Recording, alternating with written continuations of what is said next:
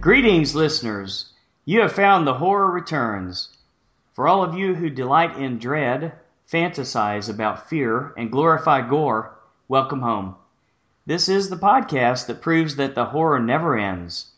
Each episode, we seek out and review a brand new horror movie, and then we go back and find a classic work with similar themes. We're looking at both similarities and differences. Our goal here is to explore how our perceptions of fear remain the same from generation to generation, uh, but we also want to point out how the presentation can change based on the social and political climate of the times.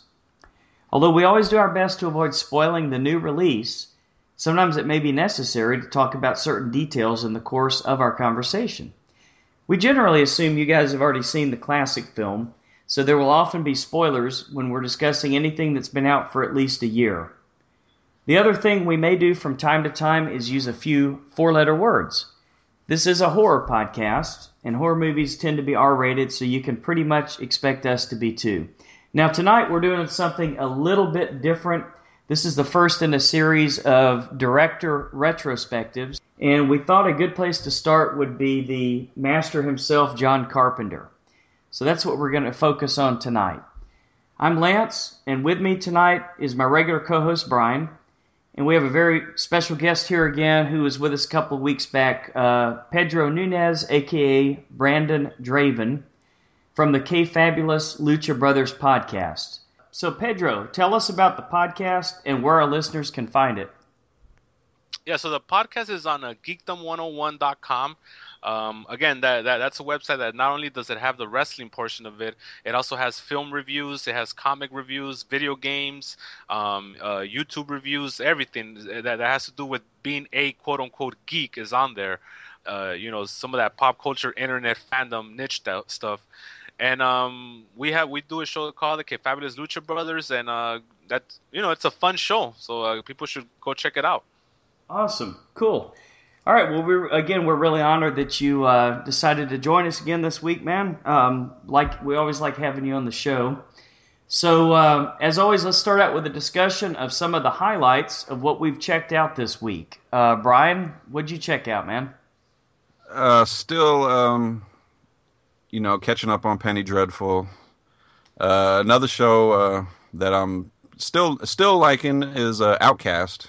I don't know if uh, you've got on that show yet, Lance. I, I haven't. Uh, Pedro, have you seen that one? No, but I'm very interested. Uh, uh could you give me a little bit of the synopsis? Because I I know a lot of people that are into the genre. They've kind of yeah. hopped on that. So, well, what is it about? Okay, it, it takes place in this town. Uh, you get the impression that a lot of demonic possessions, a lot of kind of you know crazy stuff like that happens in this town the the main the main star of the show is uh I, I always forget his name. He was the kid from uh Almost Famous. Almost Famous. Yeah, you were telling me about that last. Oh, okay. Yeah, and uh, I guess he went through a similar thing with his mom uh, being possessed, and you know the shows uh, uh where he's uh grown up and he's he's kind of got an ability helping out with with exorcisms. There's something about him and I, I don't want to give too much away. Um, oh, okay, so that's pretty but, good. That's that's enough for me to give it a try, though. Yeah, it's it's kind of like him and and and uh, a priest working together to to battle, you know, these these evil forces. Mm. Who, who's so the who, who's the showrunners? Oh, uh, I know. Uh, I know it's a Robert Kirkman. Uh, it's based oh, off okay, of that, one that, of his. That's what, okay, good. Brian, Brian, is the is the uh, show still holding up? Yeah, I like it. Um, I'm probably gonna when the when the season's over, I'll probably give a full review on it. But um, as far as uh, as far as for me, um, it's holding up. I'm, you know, I even got my wife watching it, and you know, she doesn't like any of that kind of demonic possession type shows or movies, and but you know, she's watching it. It's got her interest. Oh yeah, my my wife won't touch that shit. She's a born and raised Catholic, and she's yeah. uh, there ain't no way she's gonna watch anything about demon possession. Yeah, my wife. I mean, she's you know she's not really religious. It's just you know she, that's not her thing. But she had uh, watched the uh, pilot episode and and was uh, pretty much on board after that. Got hooked. Got hooked, huh? Yeah. Well, I heard a lot of people say Preacher's kind of going downhill or getting slow, so I'm I'm glad to hear that this one's still good. Yeah, I'm a little behind on Preacher, but uh, where I'm at in Preacher, I'm kind of about ready to tap out. Right yeah, it's it's it's not holding my interest. Any anything else uh, that stuck out this week? No, that's about it. Well, I actually got inspired uh, from something you guys talked about a couple of weeks ago. Uh, Batman v Superman. Oh, Yeah. Uh, made it halfway through. okay. Really? Was this was this the Ultimate Edition? I don't know what edition it was, but it fucking sucked. Uh, it fucking sucked. So, so were you trying to tell me that even if you put whipped cream on shit, it's still shit? I'm telling you, dude. I uh, there was just so much crap going on, and um, I didn't think I was gonna like Jesse Eisenberg as Lex Luthor. I was right. well, I that- was that- right. A couple of weeks ago, when we were talking about Pennywise readjusting that character with this new guy, uh, Bill Skarsgård, I believe his name is, something like okay, that. sure. Uh, that's the kind of thing that went through my mind. We could have another Lex Luthor, you know, Jesse, Jesse Eisenberg situation here, where these guys try to recreate these iconic characters and they end up just making fool of themselves, you know. So uh, Yep. we'll see how that. I still believe that's that's not the real Lex Luthor. Because he's always in, in I don't I know I know you didn't get all the way through the movie, but he's always referring to his father.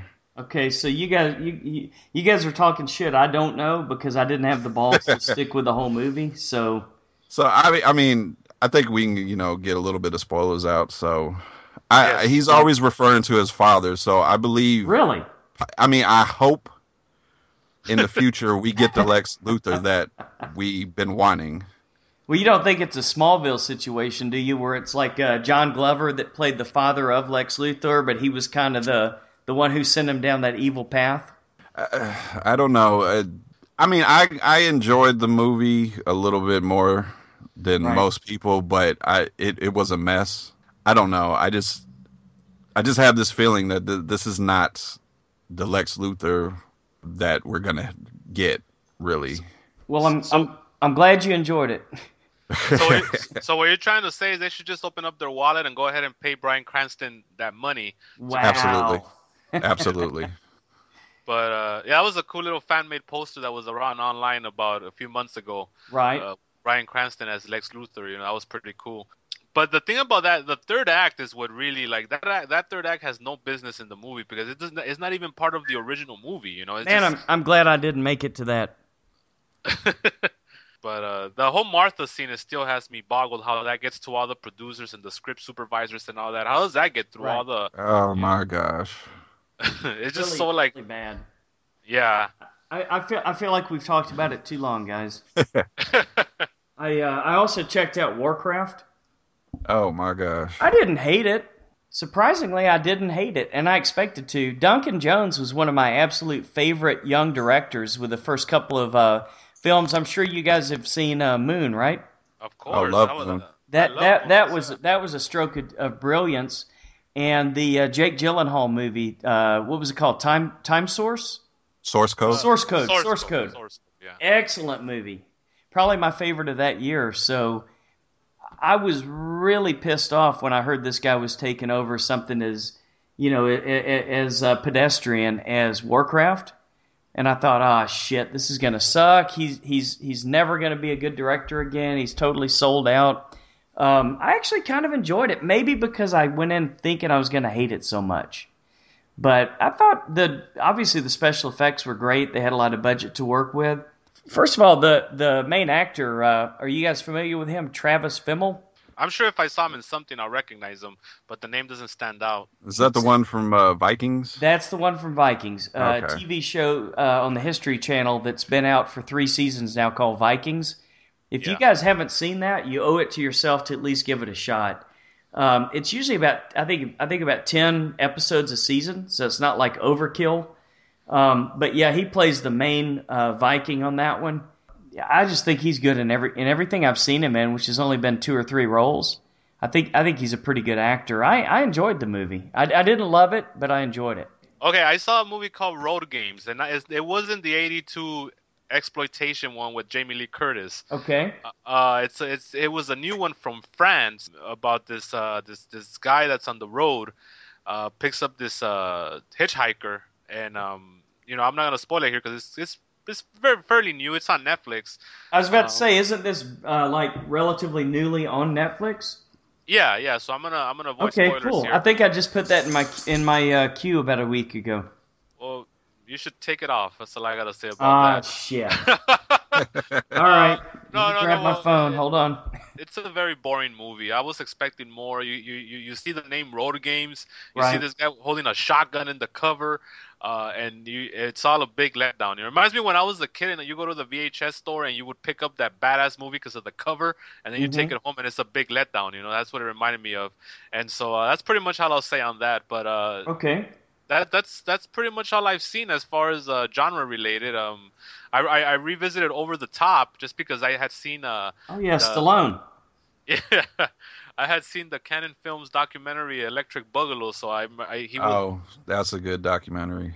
that's a great documentary actually. Very, very good, man. Uh, that was one of the many many clips they showed, so I was like, you know what, I, I want to revisit this and I want to see how they handled Sure. trying to put trying to put over uh, uh, arm wrestling as some sort of like legitimate sport, you know, and build drama around it. right. and you know it was it was it was somewhat comical you know because you're you're seeing the, the the whole premise is built on arm wrestling and it's like it's arm wrestling you know there's nothing really dramatic about it Kind of kind of like the movie uh, King, the Farrelly Brothers movie Kingpin about uh, the bowlers. Yeah but at least that was very much established as a comedy so that was part of it you know over the top was supposed to be this serious dramatic movie and, and you know and it has a kid you know and i have a rule about kids Okay. whenever there's whenever there's a kid in a movie it's already a negative points with me because the Gotcha. way, the way Hollywood writes kids is they always write them to be very snobby and know-it-alls, and it was Sure. no different. It was no different here. So uh, That kid was an asshole. That kid was an asshole.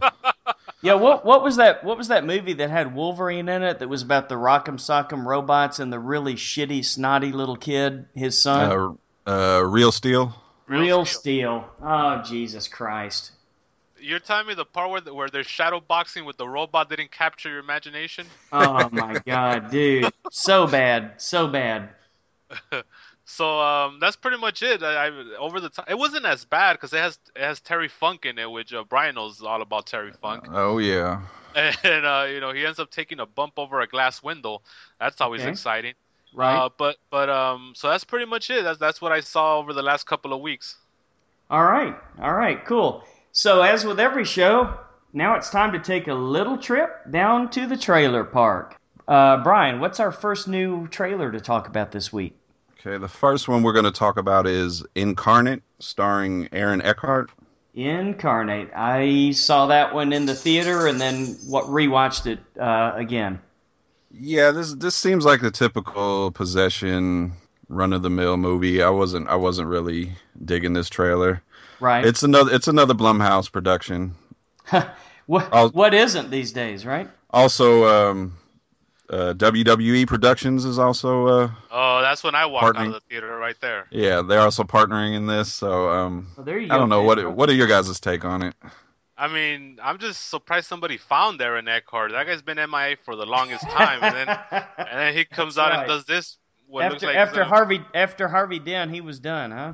Yeah, he hasn't. I mean, he did the Frankenstein movie, and then after that, he's done Sucked. a couple movies here and there. But it seems like, you know, he he was. It was too early for him to go to the Val Kilmer route. You know, he just he he should have had a couple more big theatricals under his belt, and now he's kind of like in the B movie role. You know, the B movie uh, hero. You know, so um, I don't know. I don't know. Maybe he should fire his agent. I don't know.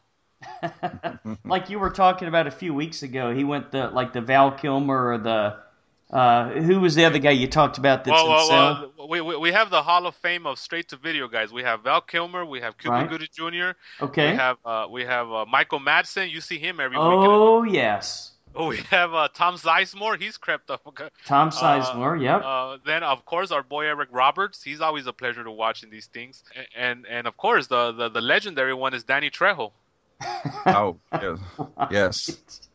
At least he's fun to watch every time. Now here's the deal for the people that don't know, real real fast. What happens is that when you have no money, what you do is you go and get one of these guys for about a day, and you pay him to be like in three minutes of your movie, and then you market your entire promotion around that guy, even though he's only going to be in, in it for three minutes. Right. And that's and that's how you sell your movie to distributors. So that's that, that's why you see all these guys popping up in about. If you go to some of these guys' filmographies, they got like 20 movies in production right now. Bruce Uh, Willis is a good example, He's creeping up in there. He, he's that. No, I'm not more than that, really. But uh, right? and also and also Jason Patric of all people too. Samuel L. Jackson. But Samuel L. Jackson is kind of like a weird, because he's still a big star, but yet he, I don't know if he has like, I don't know if he has like ten kids around the country he's got to support or what, but Probably he- so, man. he doesn't, he doesn't say no to anything. You know, he he'll Right. he'll he'll go do a movie with a ten thousand dollar budget, and he'll go do a movie with a hundred million dollar budget. But it's just weird. That's a weird one to me. Sure. Well, I'll tell you one thing. I did not like this uh, this this uh, trailer at all, but I am looking at the director, Brad Peyton, and he he he did uh, uh, San Andreas last year, which a lot of people thought was a really fun movie. That still had Dwayne the Rock Johnson doing donuts around a big freight of trailers coming at him, man. He's al- he's also pegged to do San Andreas two, and the uh, the film version of Rampage, the video game. Have you heard of this one? That that should Yeah. be fun. That should be Yeah. I would hope so, but The Rock is actually supposed to be in that one as well, guys. So he's gonna take out all the monsters. I guess. Hopefully, he's not going to be the fireman that, or the guy with the flamethrower that just gets eaten every three minutes. You know. so who knows? I, di- I didn't care for this trailer at all, guys. No, neither did I. It, se- it seemed like a typical cash-in studio movie. Nothing, nothing to see really. Right. If anybody is interested in watching it, it'll be out uh, December second. Well, that we Uh, may be enough in a horror movie glut by then that we're forced to watch it for the show. You never know. Yeah. Uh, moving on to the next one is another one I did not care for either. Is uh, Satanic. Uh, kind of looked like a movie version of a CW show, didn't it? Yeah, it's I I can't think of her name. Uh, I know she's on that show. Um, damn, I'm spacing Sa- here. Sarah Hyland, the one that Yeah. plays Chloe or whatever. Yeah, Uh, uh, she's not is- a bad. She's not a bad looking young lady. I'll tell you that right now. yeah, she's on the show with uh. Damn, I'm spacing. Modern here. Family. Yes, there you go. Other than that, I don't recognize anybody else. Yeah, neither did I. I saw the Again- trailer. I got no memory of it. So that was two weeks ago. So give me a break. Right? Again, this is like a run in the mill satanic movie. And uh, from what I'm seeing, apparently the movie was already released. So I don't know if it was uh, VOD or limited release. I have heard nothing about this movie hmm. or seen this movie nowhere. The only the only thing I remembered was the visual of the pentagram that they painted on the wall there for some reason. Other than that, Yeah. nothing stood out for me. Uh, Same here. Nothing. You know, I couldn't even really tell you what the what the movie's about.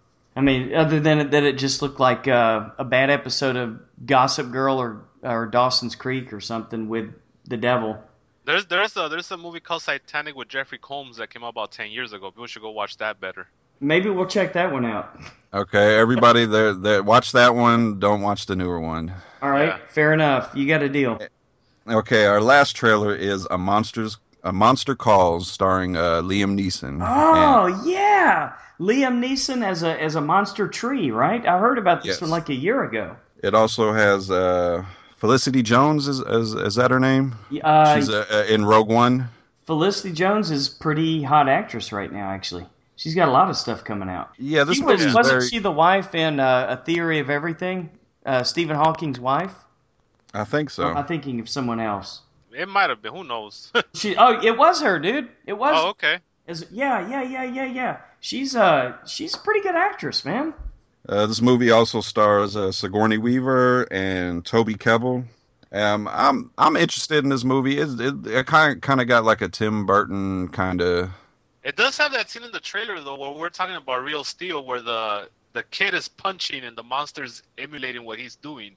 Okay. But except except except the monster's punching a house. He's just punching a shot, you know. So I don't know. It looks interesting. It looks it looks uh Sure. so. I mean I mean it what's his name um uh Liam Neeson's Neeson?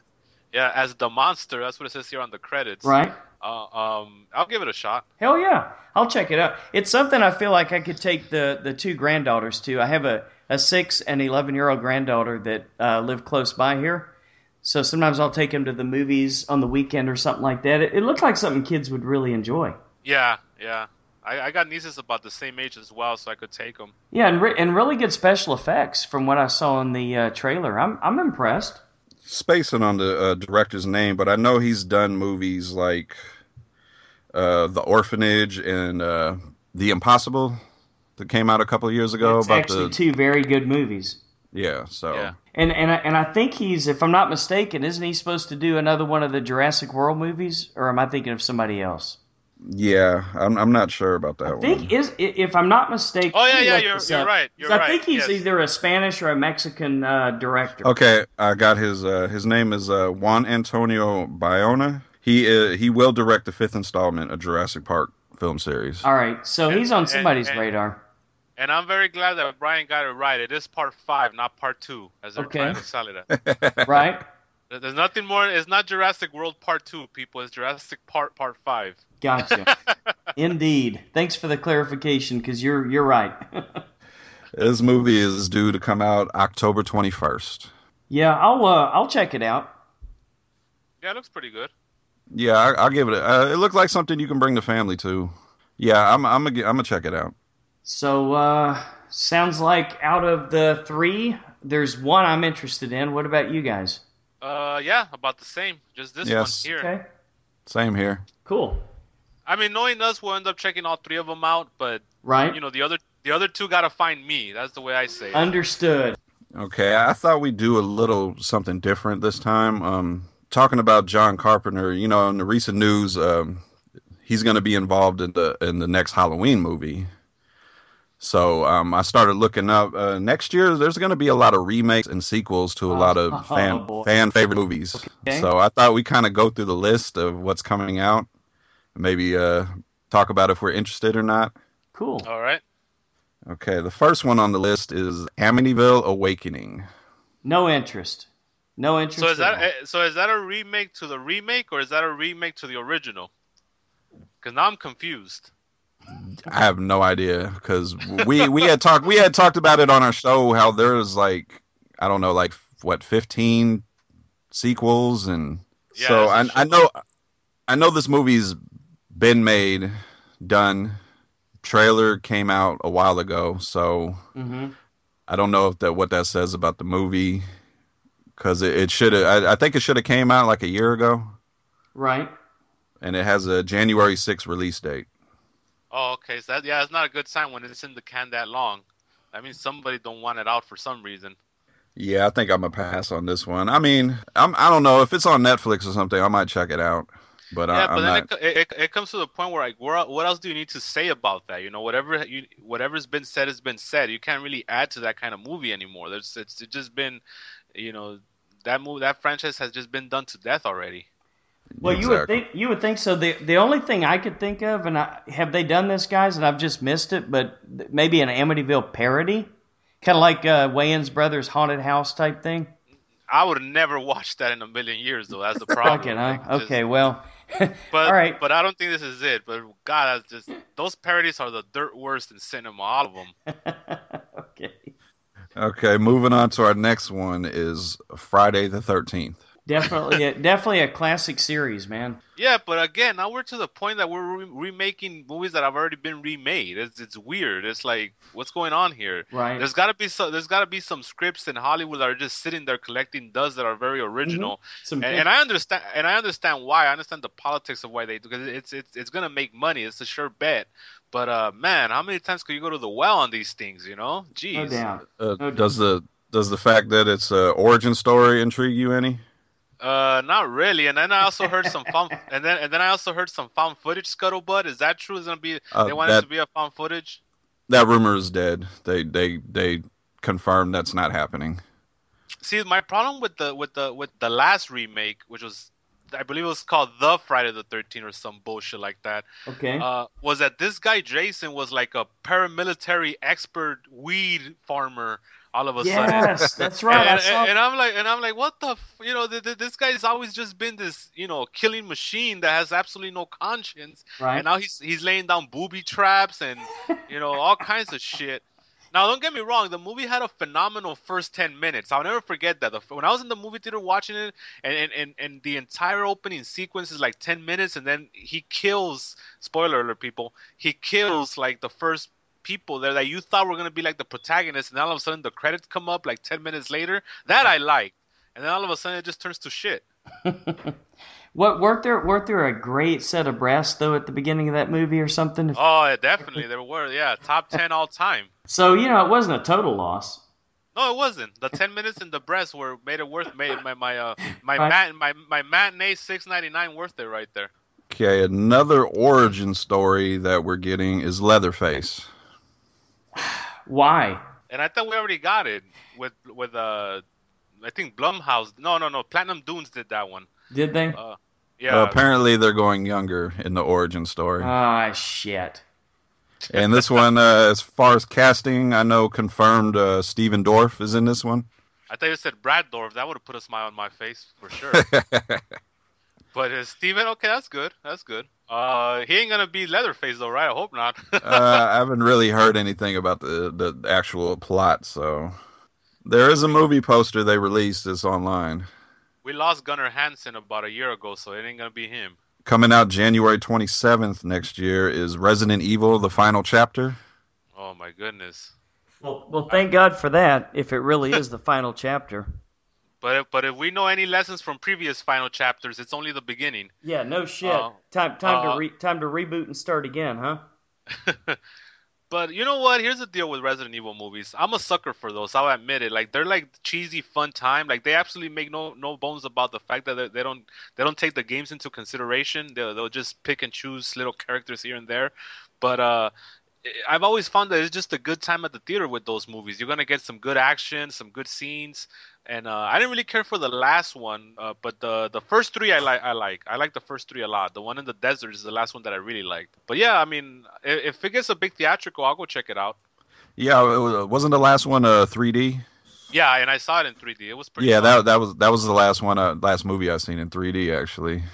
Yeah, it was it wasn't that bad, you know, as far as you know, like a popcorn movie. Yeah, yeah, because I mean, sometimes you just want to go in there and just kind of, you know, shut your brain off and have a good time. You know, they don't all have to be classics. And Yeah. like, like, like I was talking about the Purge a couple of weeks ago. You know, it's like that fits into the same mold. Like you just want to go in there and sit down with your popcorn and just have a good time. And those kind of movies, that's what they give you. That's all they give you, really. So that's good. Yeah, I, guys, I was never a fan from the beginning. Is isn't the first one where some guy was walking through a room and I don't know, was it lasers that chopped him in half or some kind of Yeah. blades or something like? I, I just I just never cared never cared for the Resident Evil movies. I, I love playing the video game, but I just didn't care for the uh, films that much. What wasn't one of them like? Um, there was a big lead up that it was going to be set in Vegas, like uh, Vegas in the future or whatever. But yeah, that's then- part three. That's part three. Okay, but but it, correct me if I'm wrong. They were really only in Vegas for like five minutes of the movie or something like that. Yeah, that you're right. But hey, correctly. and it was like basically just sand everywhere and everything was buried. I I, I never got into them. but I'll tell you what, they were in Vegas longer than Jason was in Manhattan. so Okay, there's always th- that. you're right. He was on he was on that yacht, the boat a lot though, huh? Yep. And I still want to know how you go on a yacht from uh, wherever they were at to Manhattan. That No doesn't shit. make sense. From Camp Crystal Lake to Manhattan, huh? Yep. huh? Okay, our, our next movie due March 10th is Kong Skull Island. that one I'm looking forward to. That one I do want to see. Yeah, they just recently released pictures from the movie. Uh, the Co- uh, King Kong's going to be pretty massive in this one. Mm-hmm. Now, now is is uh is our boy Andy Serkis gonna be the con man this time and give himself two paydays like he did with King Kong? Remember, he got two Uh. paydays. He was he was there as a character and as King Kong. So What good was he? him. Was he really? Yeah. Okay. Yeah, I have not heard his involvement in this movie. Well, I would I wouldn't be surprised. I mean, he's kind of the go-to guy when it comes to doing doing the uh, computer graphics and providing the face and all the the looks and everything. Yeah, yeah, he was Gollum and and uh, Mhm. Caesar and uh and he's uh Supreme uh, Snoke. So yeah, he's, he's he's around. He's getting his money. I will, hey, I will I will tell you this. I'm I'm kind of looking through the uh, the casting list. this is like I mean literally an all-star group. Uh, it looks like you got Tom Hiddleston, uh, Okay. Brie Larson, the previously mentioned Samuel L. Jackson, John Goodman, and John C. Reilly. Now, what kind of a fucking cast is that, guys? Well, anytime I, I see John C. Reilly, it brings a smile to my face. Absolutely, man. So this could either be extremely good or it could be a whole bunch of really talented egos stepping all over each other. That's right. That's right. That's the risk you take when you build that kind of cast. Mm-hmm. Yeah, and this is also set in the uh, the Godzilla universe from the, the last Godzilla movie. Sure. Cool. Eventually, eventually, they're uh, they are going to meet in a movie. Well, that's the new trend in Hollywood because of the success of uh, the Marvel characters. Now That's everything, right. every, That's right. everything has to be everything has to be. If you own multiple franchises, your your your goal is to create cinematic universes now. So uh, that's gonna get very annoying in a few years. We had we had talked about it a couple episodes ago how the they're trying to do that with the the Universal monsters. Well, to well to their credit, it's always been like that with them because they've always kind of been in the same universe, even going all the way back to the '50s. Right. So if if anything, they were the trendsetters for this mess. Yeah, it's a good, Yeah. it's a good point. That's a good point. I'm, it, I'll tell you what. This uh, I really, really enjoyed the the Godzilla movie. I know a lot of people didn't like it that much. No, man, I think I think they've got something to work with here, and it sounds like they got a great cast. Yeah, I'm. This is one I'm excited about. Okay, uh, our next one uh, just announced coming out October 27th is Saw Legacy. Oh no. Oh, geez, what? The guy died about three movies in. Somehow they find ways to bring him back. You know, Jesus. I, I Okay. knew Saul wasn't dead. They promised us it was two or three years ago. I knew they were fucking lying. It's kind of like that final chapter uh, scenario you were talking about. Yeah. right. Um, another movie. Uh, we're getting a remake of Flatliners.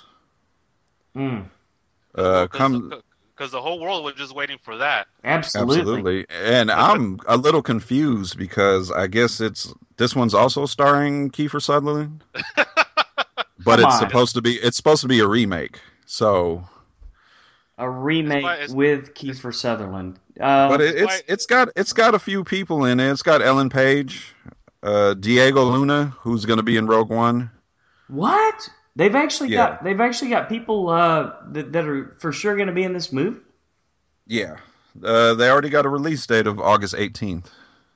What the fuck? Diego Luna's a damn good actor, guys. Y'all know who he is?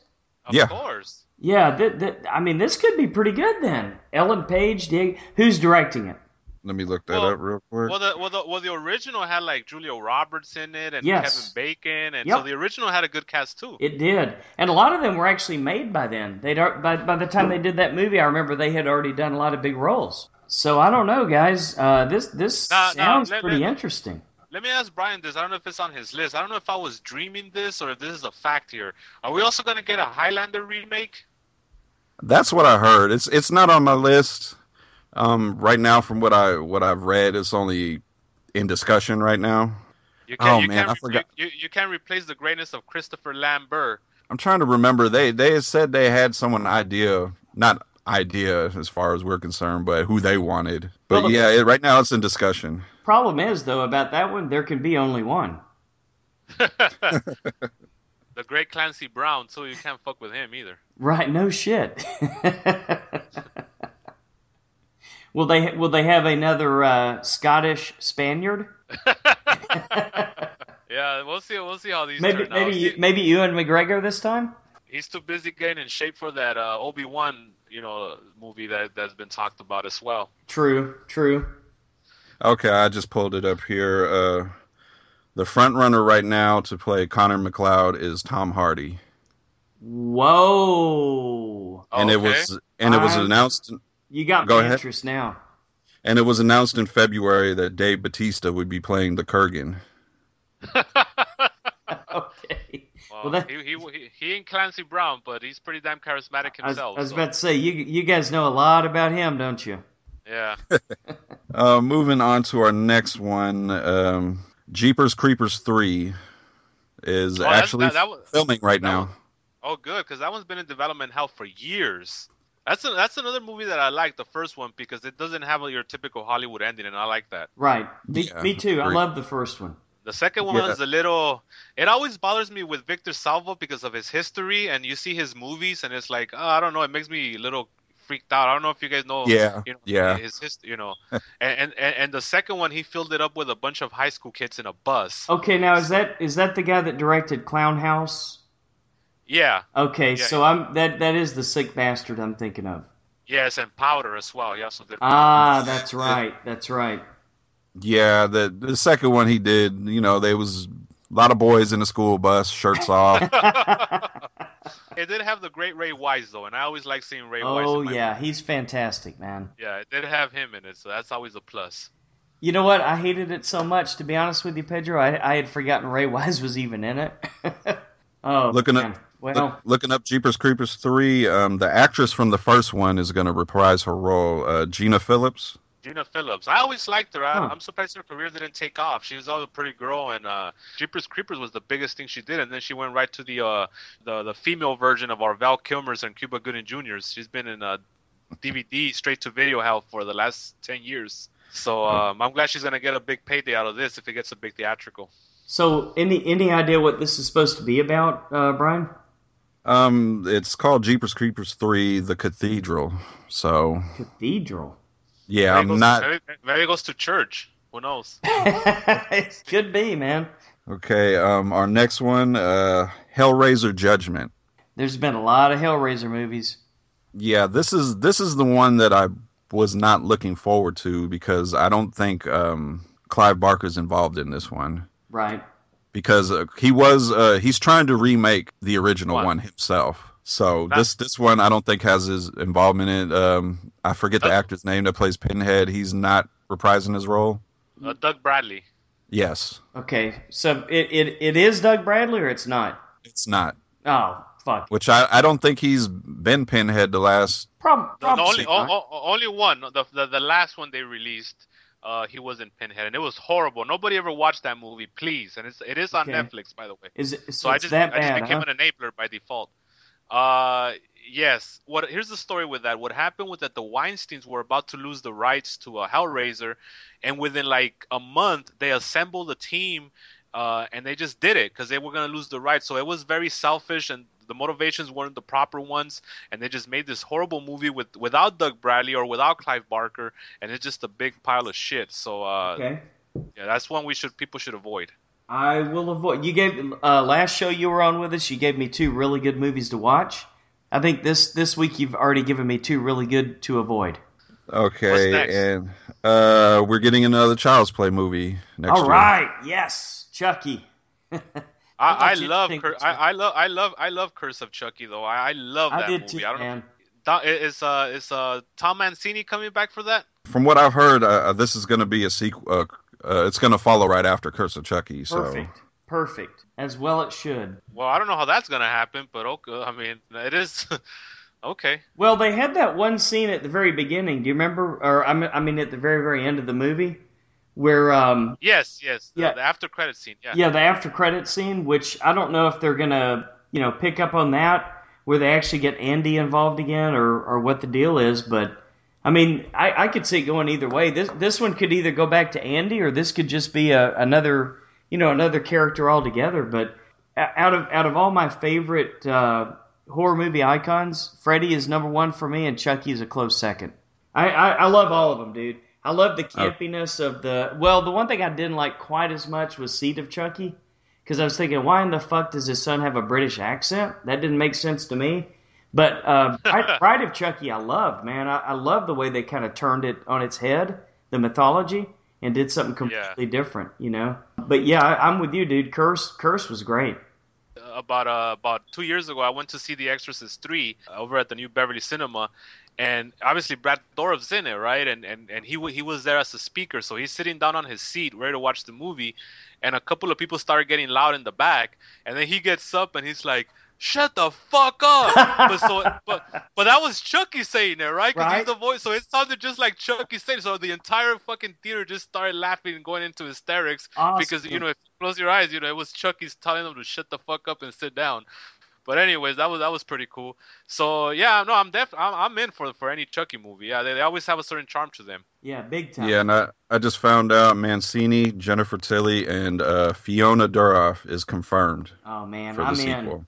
I am so in, dude. That Curse of Chucky was pretty cool. And then they they they connected it to all of them. It was it was clever how they did all that. I agree, man. Very, very well done the way they tied it all together. All right, and the last one we're going to talk about is uh, they're remaking Suspiria. Uh, that, that's gonna be hard because that film is such a product of its time, Correct. and also and also the director. I mean, Dario Argento, he just kind of out there as it is. He's kind of a wacky guy. Yep. So to kind of duplicate, try to duplicate that whole visual, and then you had the Goblin soundtrack, which was phenomenal. I mean, I don't know. It's just gonna be one of those cookie cutter remakes, I fear, you know. And they're gonna try to Americanize it, which which totally contradicts what that movie's all about, because it has that Italian sensibility to it. We'll see. We'll see how it turns out. How, however, and and believe you me, Pedro, I had every single fucking reservation that you just expressed when I heard about this. However, my understanding, if I'm not mistaken, Brian, is there's some pretty goddamn talented people lined up to be in this.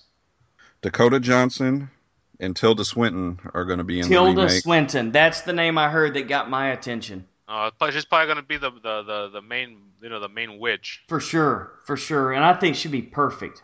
That, that that film is just so encapsulated in its time. I don't know. It Right. might it might still be a good movie though. I guess we'll just have to like reserve judgment and wait and see what happens. Yeah. and I actually did miss one on my list, uh, probably because I don't care about this movie. Um, World War Z two Oh my god. allegedly is coming out next year, which I don't believe it will come out next year. No, because that movie's so big and so bloated that it, we should have already started to hear, you know, pre-production, and we haven't. So uh, you're right; it's probably gonna be in a couple years. Hey, have you guys ever read the the, the book by any chance? Yeah, yeah. It's not. It's nothing like the book. You could No- throw the nothing, out. nothing like it at all. In fact, uh, the book is a bunch of uh, vignettes, like a whole bunch of short stories told from all Yeah. different points of view. Uh, and he actually, the the guy who wrote it uh, is, did, I don't know if you knew this, Max Brooks. He is That's the son right. of uh, Mel Brooks. Yeah. Yes, he is. And I was thinking that's a weird thing to come out of, you know, for, as much as Mel Brooks is just like straight up comedy, and then and then his son uh, is seems to be, you know, pretty talented too. But he writes about uh, zombie and zombies and horror elements. I just thought that was kind of odd. But they also have one that I did not read that he wrote called the Zombie Survival Guide. yeah, that's more of an instructional manual on how to survive the apocalypse. Okay, Yeah, it, it's he, he kind of throws some stories in there, but it's mostly like what to do to survive the apocalypse. You know, where Hmm. to hit them. You know, what, what what kind of weapons you need to have. You know, stuff like that. That's pretty cool. So the con- basically the concept is like okay, so we're assuming that it was written in a world where they, you know, literally uh, have taken over and they're here, and and it's kind of a book that they try to get out for people to read to, you know, make sure some of the humans survive, huh? Right. Exactly. Hey, I'd, I'd like to read that. Well, I mean, I would hope you, you you're enough of a veteran of the genre where you wouldn't need to, but if you have to, Right. then go for it. Well, I, I I guess you're assuming that you know the people in that universe, it wasn't brought up as a genre, you know, and that it just kind of happened. Yes, we're trying to get meta here. If it happens in this world, you don't need it, but if it happens in their world, we we do need it. There you go, man. Like if uh, there was uh, vampires here, you know, you would know about the garlic and the stakes through the heart and all that kind of stuff, right? Yeah, but also keep in mind that they in in in the fantasy world, sometimes they go against their own rules when it comes to vampires. It gets more confusing with vampires now because they'll tell you that that garlic shit is bullshit in their world. Okay. So in the fantasy world of the fantasy world, it's like no, garlic doesn't work. And now they're fucked. So it's like it, it depends what, what what alternative universe we're dealing with here. Man, it gets confusing, doesn't it? Yep, it sure does. Yeah, World Yeah. War Z two. Uh, nah, I'm not looking forward to it. Yeah. No. And that was the last one on the list. All right, so normally this is the time of the show that uh, I would say it's time for us to start going into our our two featured attractions. Uh, but of course, we're doing things a little bit differently here, and we are going to focus on a director who I think is near and dear to all three of us, but maybe particularly so more to you two guys. So, um, Brian, we'd I'd like to ask you to get kind of get things started, man. I know you're a huge John Carpenter fan, and you can probably fill fill us in and fill the audience in on uh, what got this guy to where he is, and and some of the highlights of, of his career. Yeah, I'm gonna I'm gonna read a little quick bio on him real quick. You know, uh, I mean, I'm pretty sure if you're listening to this, you know who John Carpenter is. You know, he's a film director, screenwriter, producer, editor, composer. He's worked in numerous film genres. He is most commonly associated with horror and science fiction from the 1970s, 1980s. Going back to his music, he's uh, composed or co co composed most of his music in his films. Some of them are now considered cult as well. The main theme of Halloween being considered a part of popular culture. He has released his first studio album, Lost Themes, in 2015, and also won a Saturn Award for Best Music for Vampires in 1988. I thought we kind of uh, go around and you know uh, speak on uh, pretty much you know our favorite movies from John Carpenter, and uh, I'm gonna start it off. Uh, my all-time favorite, one of my all-time favorite movies, uh, Big Trouble in Little China. Love that film. Uh, it recently just uh, celebrated its uh, 30th anniversary uh, a week or two ago. I was just gonna say when that movie came out, it was uh, originally a, a flop, but now it's a cult classic. Well, that's gonna be the overriding theme of his career, unfortunately, that we're gonna get to. And he just had he's just he's had some bad breaks over his career. Yeah, it's just for me, it's just overall a great movie. You got comedy, you got fantasy, you got action, you got memorable characters. The music, I always remember the music. I might I might own the soundtrack to it, and uh, I'm really scared of the remake they're about to make, featuring The Rock. Yeah, I kind of wish they wouldn't do that. Here's the thing that people don't understand about Big Trouble in Little China. It's a satire on the on the on the action movies of the time. Like the character of Jack Burton, he's a complete buffoon, which is the comedic which gives it its comedic value.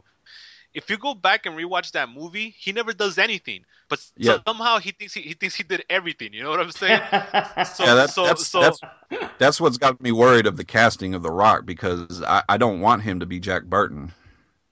No, it wouldn't work. You need you need like an everyday man to be Jack Burton. You don't you can't have this juiced up rock running around because that, that that's what gives it its charm. First of all, Kurt Russell did a phenomenal job with that character, with that with that sense of like you know he's he, he's a very prideful guy, but when it's when it's time to get down and dirty, he just can't do it. You know whether because of he's he's a he's a clumsy guy or he's or sometimes he's just straight up scared. And then of course they do that cool thing where the sidekick, you know, the, the Asian guy, he's the real hero of the movie in disguise because he's the one that always uh, kind of sets the table for for Jack Burton to take all the credit. You know what I'm saying? I, I love that movie. I've always said this because when I saw The Force Awakens, and and, and I know how much J.J. Abrams, how much of a fan he is of these things, uh, especially the, this genre. I felt like the character of Finn was very much inspired by Jack Burton because if you see the character of Finn, Huh. He's in the same situation. He's always the guy that's gonna save the day, and he'll Right. get knocked out or he'll get or he'll trip on himself, and but somehow he has that, that that comedic timing to where he wants to take the credit, but everybody is, is in on the joke, you know. And it's the same thing with the Jack Burton character. You know, a couple of my favorite scenes are you know when he obviously when he shoots the gun up in the air, and then the all the debris of the roof kind of knocks him out, you know. And then of course when he opens the door, he's like ready, and then he opens it, and all those guys are gonna attack him, and then he's like he closes it again, and then he just looks at everybody like, no, we can't go out, you know, just great scenes over and over. Um, and of course they do that whole thing about how he he didn't even want to be involved in this. What happened is that he just so happened to drive his truck at the time, you know, where shit was going down. Uh, Mhm. so, so so there, there there's a lot. Of that, that's a great movie. Uh, that's a good pick that that you had right there. Okay, uh, Lance, you want to go next? Uh, my number three was Escape from New York, and I think the main, uh, I, one of the main things about this movie for me was not just the film itself, but like my personal memories of watching this movie with my dad, uh, who passed away two years ago, and just remembering how much we enjoyed watching this movie together. This this was this was one of the original ones that a bunch of movies are based on now, right? I mean, wouldn't wouldn't you guys agree that this is kind of like? I mean, we're we're going back to, to to a film we just reviewed not too long ago, the um, Purge. Yes. Yeah. So there's a lot of el- similar elements, I think, in the Purge movies, especially the third one, to Escape from New York.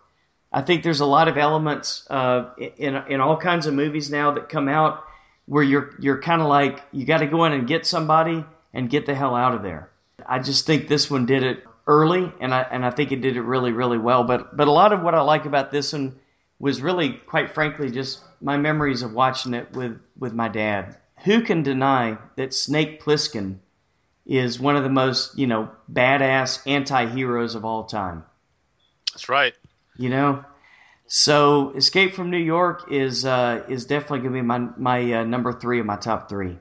Okay, a quick little thing. Um, connecting uh, Big Trouble in Little China. Uh, you guys ever read the comics to these uh, movies? Ne- never have. No, I haven't either. Uh, they will be uh, merging the two characters in an upcoming comic book. What? oh, that's, Yeah, because I haven't read. Uh, I read a little bit of the Big Trouble in Little China. It picks up right where the movie ends, and they said uh, upcoming. Uh, I think I, I don't I don't got the date here in front of me, but uh, Jack Burton will meet uh, Snake Plissken in the comics. Now, come on, dude. How are how are they going to pull that off? No, well, it's the comics. It's two different. It's not. It's not like Right. Kurt Russell has. But the, but the thing, I think that'll work because it's two totally different characters, You and they're so? both like they're both completely opposites. Because Jack Burton is kind of like this bumbling buffoon, and and Snake Plissken is like such a badass, you know, and he's such like an emotionless Okay. badass. Too. One of my favorite scenes in Escape from New York when he's having that one-on-one moment with that with that one girl, remember? And and you're thinking, oh wow, they're gonna go the the romantic route here, you know? And all of a sudden, and all of a sudden, they come from underneath the ground and they take her, and, and he has absolutely no remorse. He just gets away from her, and he allows that to happen. I, I that that scene has always stood with me. Right. He just he just walks away. He just like okay, fuck it. They took her because because Snake He's kind of like a he's exactly what his name implies. He's kind of a snake, and his whole his, his whole thing is he's a criminal and his whole idea is I have to survive and now I'm in this situation and I got to get out of it. I don't I don't care about anybody or anyone that I have he doesn't even care about the person he's got to rescue. He just he just got to get out of the situation he's in cuz he got caught up in it. Um, exactly. he, and he, so- he just cares about getting the job done so he can get out of prison. Yes, it, very very reminiscent of like somebody like a Mad Max. That's that, that's Sure. who I think they have parallels there in, in both of those characters.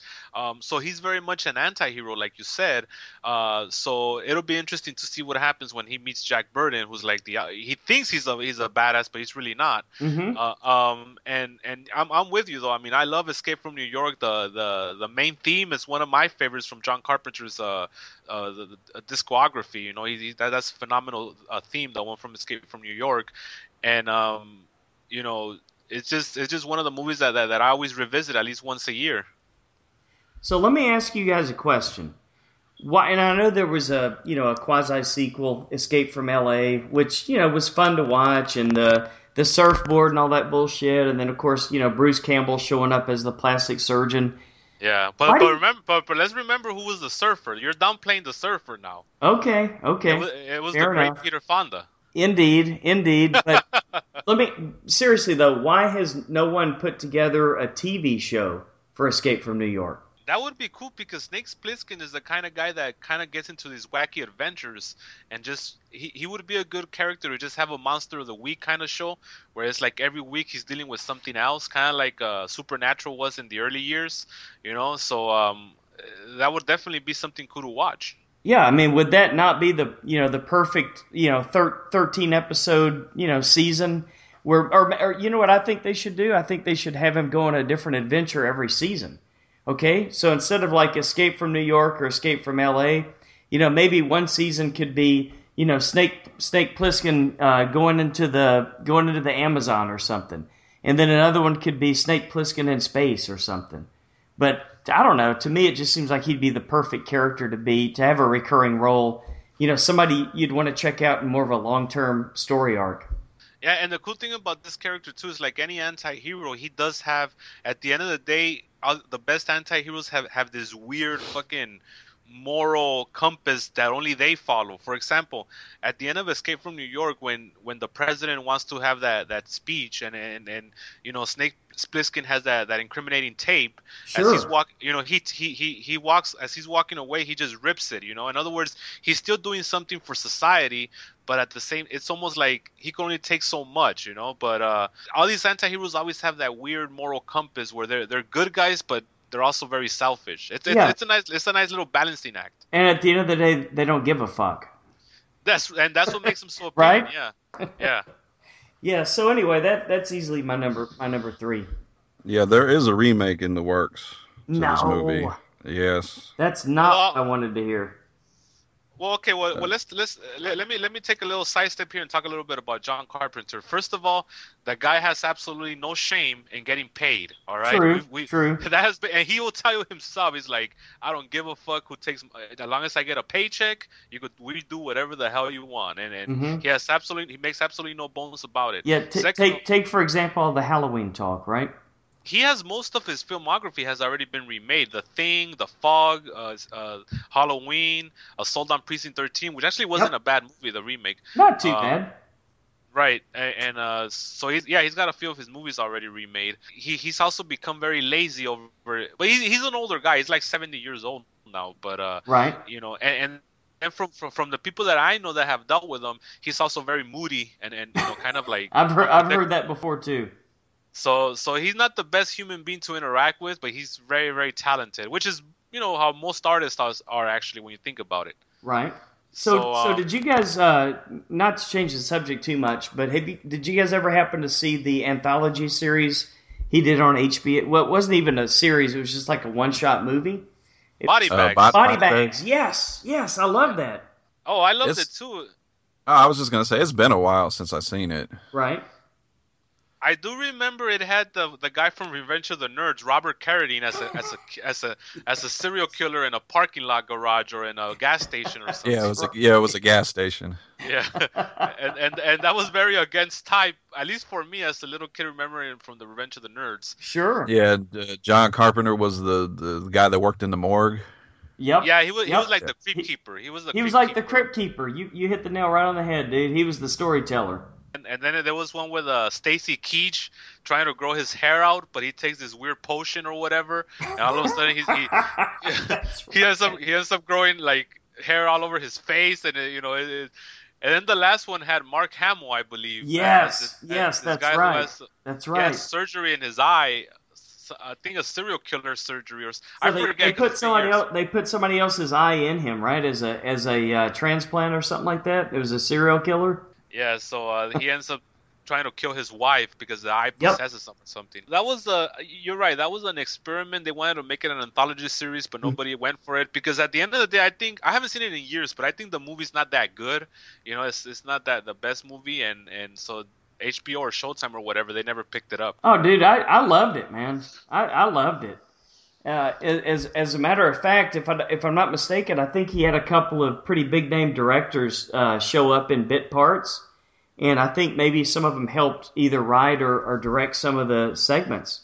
Uh, Tobe Hooper directed the the Mark Hamill one. I remember that. Okay, all right. And then I think Sam Raimi pops out in the gas station as the client. Oh fuck! Uh, you're right. You're right. before before uh, uh, before Robert Carradine shows up with an axe. Right. And uh, Wes Craven is in it, I remember too. You know what, dude? For what it was, I, I loved it, man. I, I really enjoyed it. I, I wish it could have kept going. Yeah, it, it would have been a cool little thing. Yeah, and it and it was purposefully trying to be kind of like a B movie horror, don't you think? Yeah, somewhat campy. Yeah, but we Very did stuff campy. like that. Yeah. So anyway, to get off the uh, the topic a little bit there, I thought Body Bags was a lot of fun. I, I wish it could have kept going. Oh, definitely. Okay, so I'm gonna choose. I mean, I'm gonna choose the thing. That's the one I'm gonna choose. Ah, great uh, choice, huh. man. Great uh, choice. Everything about this movie is perfect. Like the mm-hmm. setting, the to this day, like if you if you t- you know we live in a very jaded society, right? But yep. nowadays no, nobody eh, nobody gets scared anymore. But if you put somebody in a dark room and, and, you turn off all the lights and you put on this movie, it will creep them out because of the fact that the characters themselves are in a very isolated place. So it kind of by default makes you feel like you're with them in a, in a very isolated place yourself. I mean, they're in the middle of Antarctica for crying out loud.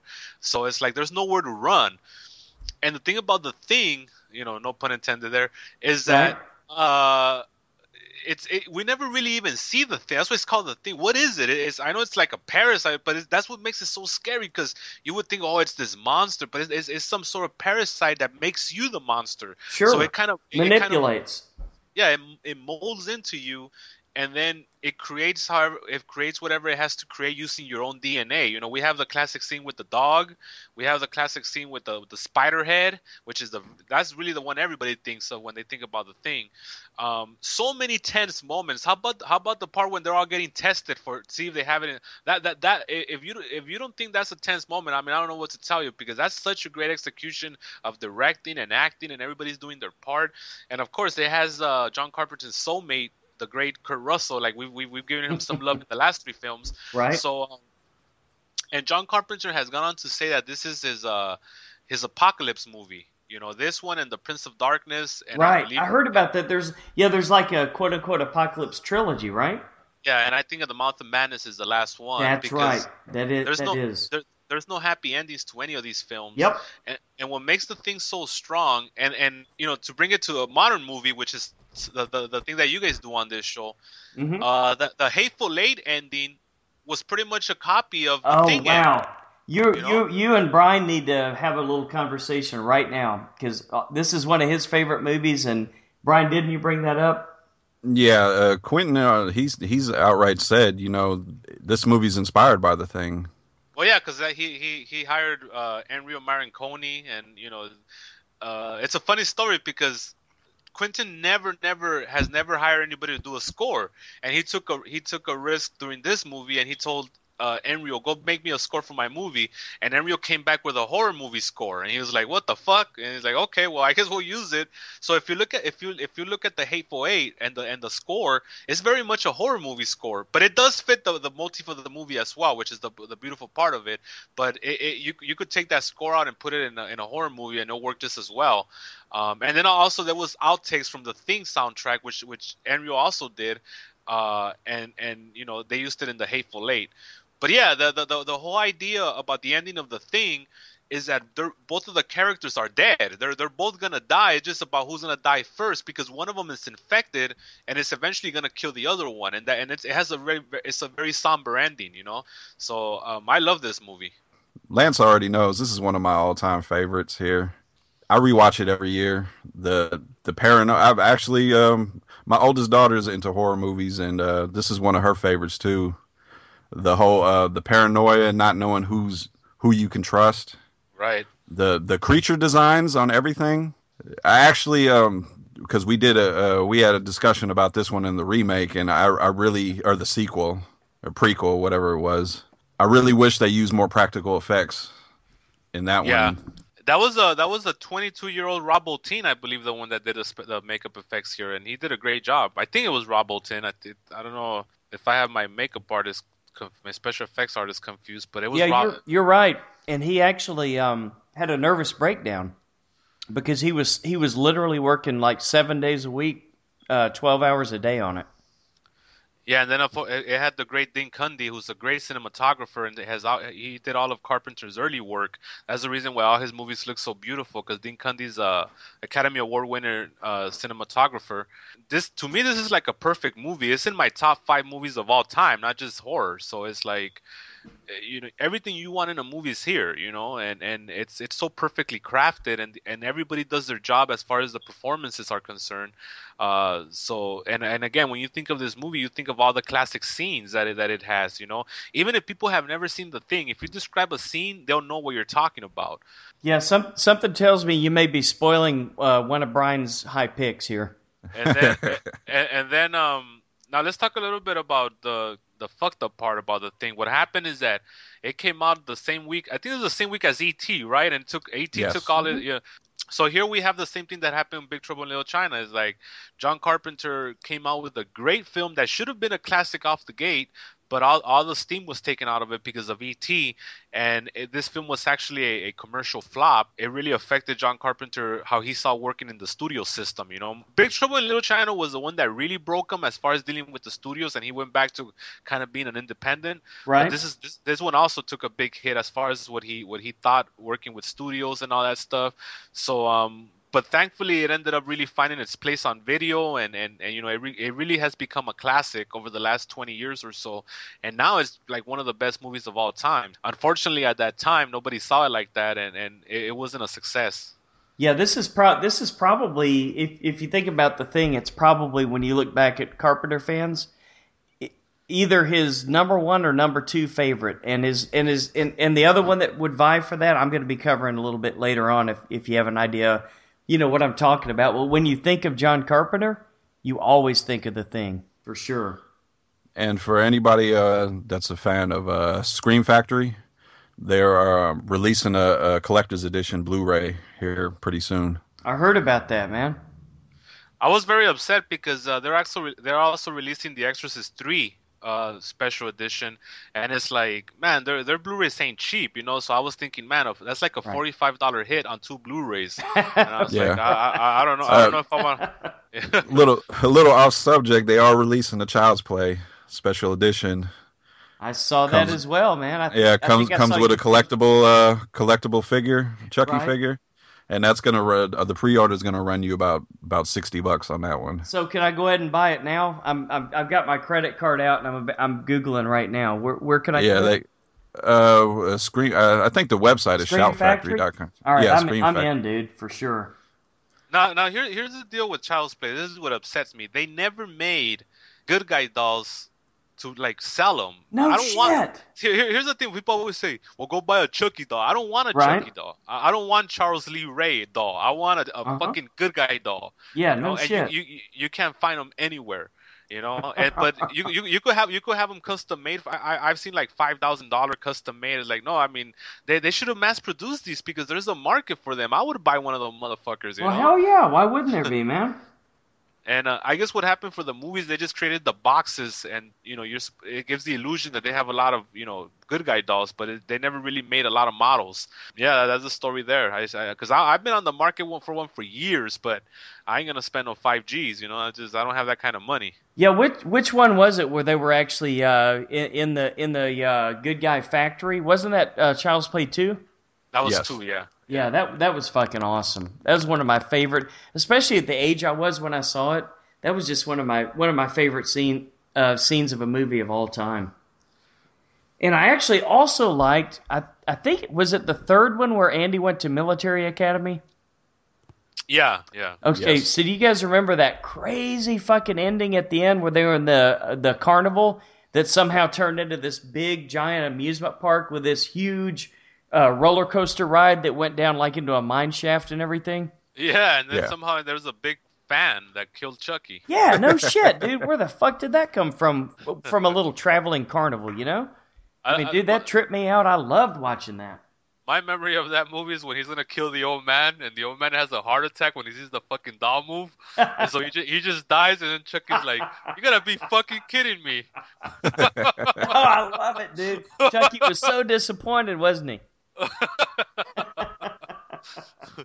Anyway, so I'm done with the thing. Uh, you guys, uh, Brian, you're next, I believe. Okay, my number we, two. We can talk about the thing all night. I don't care. It's a great fucking movie. But anyway. Oh, I think we'll get back to that one. uh, my number two is uh, They Live. Ah, you Oh. asshole. There you go, spoiling me now. oh man. Uh, starring Roddy Piper and Keith David. Right. Well, that's my number two also, so we can just go ahead and start talking now. One of the longest fight scenes, I believe, in a movie. Dude.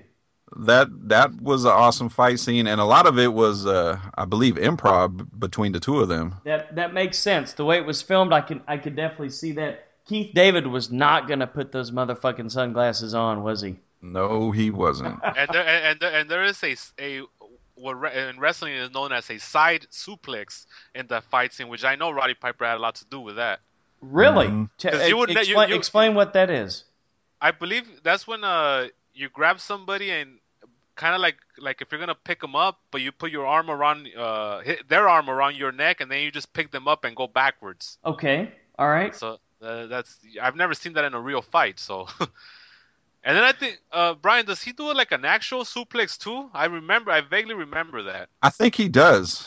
Uh, there, there's a, a lot that went into that fight. Oh, and then there's the sleeper. Of course, how could I forget the sleeper? Right. Yeah, that's when he, then, that, I, I think that's when he finally gets him to put on the glasses when he puts on the sleeper hold on him. I believe so. And then, of course, it's got the famous uh, "I've come here to uh, chew bubble gum and kick ass, and I'm all, out of bubble." gum. Which was, from what I understand, was improv by Roddy Piper. So hey, so let, let me ask let me ask you guys that uh, or this. What do, what do y'all think of Meg Foster? Not just in this role, but like overall. Her eyes always captivated me. No shit. The most beautiful blue, uh, piercing eyes, right? She can be in the most shittiest movie, Mhm. and I always remember her in the movie because of her eyes. How can you not? Like speaking of a shitty movie, Masters of the Universe. Right? Yeah. She's in that one, and I remember her in that one. Who was she in Masters of the Universe though? Uh, Evelyn. Yeah, Hmm. another another uh, Cannon uh, Cannon film. You're right. Uh, yeah, Cannon Cannon loved that kind of shit, didn't they? She was she was also in a in the in the Rod Howard classic Blind Fury. Remember you guys remember Blind Fury? Absolutely. I love that movie. When when uh, Was when that Rod Rutger Hauer's- Hauer? Yeah, Rutger Howard. I can't say I'm Latino. That's too hard Right. for Latino here. Give me a Okay. break. All right. No, no, but uh, I do love the part where he's uh he's crossing the street and he, he's crossing. I don't know what the fuck. There's a crocodile in the middle of the street. This is the, this is the 80s, people. Everybody was on cocaine. right. Uh, so so there's a crocodile in the in the middle of the street, and then he he's he's blind, so he just taps it, and he's like, "Nice doggy." And he goes across. Yeah, another movie I just recently seen her in. Uh, I did a rewatch of. Uh, any of you guys watch the Best of the Best series? Yeah, of course. Yeah, she was in the sequel with Eric Roberts. And uh, the the late Chris Penn, I believe, was in it too. Yes, yes, he Ah, was. Okay, but big before or after he ballooned into a 300 pound. No, guy? no, that was that was that was uh before. Okay. But yeah, she she's very recognizable with those eyes. Yeah, gor- gorgeous, dude. Um, and uh, not not as good looking anymore. Like kind of rough looking, but she still has the eyes. Uh, But the but the Lords thing- of Salem, guys, remember that? yeah, I didn't like that movie very much. I'm not really a Rob Zombie guy. I don't know if I'm breaking any Okay. hearts here. With, No, I I, I kind Uh, of that am, was but that but that's good, man. Difference of opinion. That's what this show's all about. the thing about her though is that it's not okay. She is a very beautiful woman with those eyes, but they also kind of they're also kind of intimidating. Imagine waking up next to those eyes every morning. Like there is that cool part about it, but there's also like what the fuck, you know. So, anyways, Meg Foster, ladies and gentlemen. Yeah, the overall message in this movie, how you know the hidden messages everywhere when you put on the glasses. The uh, That the social the, the, the social commentary is, is incredible here. Just the way because it's almost like you have the, the, the, the, the social elite, which are the you know the the the, oh, the millionaires and the politicians, and they're the aliens. And actually, um, Roddy Piper, he's kind of a, he's a bum. He's a homeless bum. And actually, his name is Nada, which is Spanish for nothing. That's his actual name in the movie. So Really? um, yeah, his name is his name is uh, John Nada, which means Mhm. Okay. John John Nut. So the the message here is that you know you're dealing with that whole poor poor society against rich society. The you know the, the whole thing that's been going on for years in, in real life. You know, Sure. all the layers of social commentary here are incredible. Like consume, consume. You know, uh, this is the your god and this and that. I think this movie is ahead of its time. I think I think this movie even now is relevant to kind of the stu- stuff that we see in the news nowadays and all that. So I think this is another great great example of John Carpenter when he was in his prime. Yeah, good good point, man. And all and all these theme, themes uh, come back again, and it's like now more than ever. It's ac- it's actually kind of true, you know. Yeah, like now with like like with social media, you know, people are married Right. to their phones now. You know, you have you have like walking zombies, like just hooked on their phones and you know consuming, and so so it, it's it's it's a, this movie. I feel like is never gonna get old. It's always gonna be relatable, no matter what era we live in. Right? So it's it's it's pretty good, and and and of course the the you know you have the. The, the, the parallel with that is is is uh, is a homeless person, which is Roddy Piper's character, who has nothing to lose, and by having nothing to lose, he's the one that has the biggest eyes to see what's really going on. He's the one that kind of he's the hero, and he's the one that kind of tries to overtake the the, the aliens or whatever they are. We never really find out if he really wins or not, even though he destroys the satellite, but he kind of sacrifices himself in doing so. Uh, you could kind of classify this as another one of Carpenter's Armageddon movies because we really don't know if he did enough to kind of you know unmask the alien, you know, the aliens. Yeah, he was kind of like uh, Randy Quaid at the end of Independence Day, right? Yeah, except he didn't say up your. but he had but he had some better one-liners, like we've talked about, right? yes, he- yes, he did. That he did. Yeah. So yeah, I, I think we would agree that this is uh, it's a pretty goddamn good movie. And of course, Keith David has that w- wacky voice that I love. Oh fuck, dude! Anything Keith David is in, I'm watching. Period. This dude is this dude is something else, man. And and you want to talk about another actor who shows up in pretty much fucking everything? This Yeah. guy's never out of work. Not to be confused with David Keith, which happens all the time. Which is another. Right. That's a white. That's a white guy, and he's he's another actor. Yeah, but un- unfortunately, he he went he went out the wrong way. You know, Yeah. Well, what do you mean by that? He, he's passed Uh, away. Is isn't David Keith the one that uh that got cancer and it ended up uh, shooting himself, so he wouldn't have to go through the pain of it? I didn't know that. I I- just, If I'm not mistaken, I I think so. All right, I'm gonna look that up real yeah, quick. I'm I'm pretty sure David Keith is um wasn't he on like a TV show like maybe their family affair or something like that? And I could have sworn that that he ended up committing suicide because he had pretty bad uh, cancer. Uh, I could be He's thinking, I could be thinking of somebody else. he's alive and well, brother. All right, I'm, think, I'm thinking of somebody completely different. Then obviously, yeah, he's he's he's another character actor with uh with like Keith Keith David. okay. So he he's younger than the person I was thinking of, I like how I like how here on Wikipedia they tell you very prominently right? not to be confused with Keith David. Right. Ah, okay. Makes perfect sense, right? You know, even though they look nothing alike, but they do have the same name, Right. just backwards. So, Yeah, uh, any- anyways, they live. Yeah, it's a classic.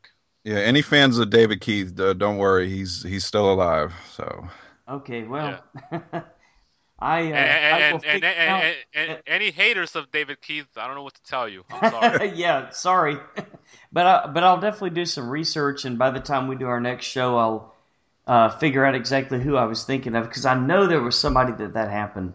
Brian Keith, maybe. uh, And we gotta we gotta we gotta do like the Terminator and just go through the phone book one well, by one. yeah. until Let me let me let me tell you this. If I'm not mistaken, I think it was Brian Keith, and I really think he might have been David Keith's father. there you go. I mean, I all kidding aside, I really, really think that's the case. Oh, okay. Okay, I just looked it up. You are correct. It was Brian Keith. You got the wrong Keith. But but but is is that his father, or am I am I off on that? I don't think so because David Keith's pretty old. Well, it does. He does have a son named David. So Man, I'm pretty sure. We're getting closer. I am pretty Okay. sure. I'll do. Some But it was research. it was it was it was Brian Keith though died of a self inflicted gunshot wound. hmm So we Okay. both covered our number two. I think I'm gonna take everybody's number one as my number two, and that's what worries me. So I'm gonna switch alright. things up. I'm gonna sw- no, I'm gonna switch things up, and I'm gonna pick. I'm gonna pick a one that's in the in in Carpenter's kind of middle of the road, but I think it's still a great movie, and I'm talking about Christine. That's the one I'm gonna pick next. Okay. Uh, you know, again, uh, you that that has a lot of rewatchability. It, it, it also deals with with like, see the thing about John Carpenter movies is not just about the the theme; it's also about the characters and and and and the humanity of the characters. At least his early years. I'm not talking about his later years. And Christine, I believe, had um a guy by the name of Keith Gordon, I believe his name was the the, the main actor, the the one that's you know that that, that gets- gets possessed by the car. Right. I, I, I when when I when I watched it, I was grow, I was a impressionable young man. There was something about that the, the the the the coolness of the car. Like I could totally relate to that, you know. And you're going through high school, and you're kind of a nerd, and you know th- this car kind of comes out of nowhere, and kind of it, really what it is is a love story when you want to get down to it with a car and, and a boy in a car, you know, which is kind of wacky. And this is an adaptation of a Stephen King novel. Now I don't know how happy Stephen King was with uh, Carpenter's portrayal of. I've never heard him say anything negative about it. Whereas he kind of, when Stephen King has something bad to say about his adaptations, he'll say it. You know, he said he, The Shining sucked, and he said, uh, you know, other films have sucked, but he's never talked smack about uh, Carpenter's movies. This is one of my favorites. What do you guys think of, of Christine? Oh, this is uh this was uh, my honorable mention right here. Uh, one of the things that I always that I always liked in the movie was um, what was the main actor Keith Gordon? Keith Gordon, yeah, His- Arnie. Yeah, his yeah his transformation from That's right. that nerd to that to where he ended up before he died. Uh, I always liked that part of the movie, and how he didn't he didn't need the the the best. Was that his best friend in the movie, or was just a, a, a friend? The It guy that was. it- it- yeah, it was kind of like that was the the the, the jock who kind of like looked out after him because he was such a. Yeah, t- by by by uh certain By- point in the movie, he didn't need him anymore, That's right. Right. Yeah. and I always liked that part of the movie. And I and I used to love how the car used to talk through the music on the radio. Like like the, the, the car would express its emotions through whatever song would come out of the radio. I thought that was a, like a neat trick for the for, like because you couldn't have a talking ta- a car. You know, you're not dealing with Knight Rider here. So the, the, the way it expressed itself was through music, and I thought that was phenomenal because it also gave Carpenter a chance to come up with a phenomenal soundtrack for. Eh, you know, it has a lot of oldies in it. You know, so it it, wa- it was a, I, I like that idea. One of my favorite scenes in the entire movie is like, and, and I think this is like a like a like a crossing point where you know that Arnie's full evil. Once Arnie realizes that the car is alive, you know, in that in that great scene where he's like, "Show me," and the car just built itself again, like like you know that that to me is a pivotal point in the movie because at that time I feel that's when when Arnie's officially an evil person with the car. He's officially been taken over by the car yeah, officially possessed, huh?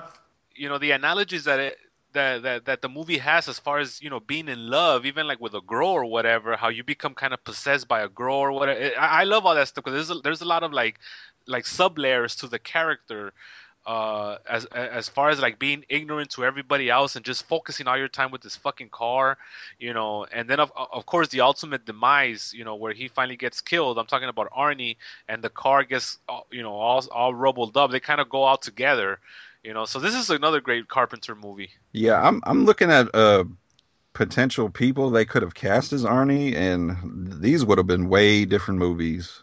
Uh, Scott ba- Scott Baio as Arnie. oh no come on he had that And, charles uh, in charge uh stink in him And also Kevin Bacon auditioned for the role. Hey, that might have been good. He opted It- out because of Footloose.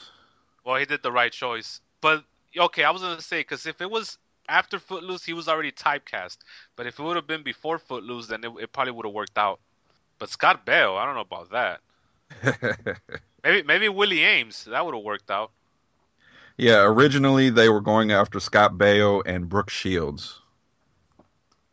oh okay they ended up going with alexandra paul who ended up in baywatch later on Mm-hmm. And and then and then one of our favorites, Harry Dean Stanton, is on here as well. Oh yeah. Is he in the movie? Yeah, he plays one of the detectives.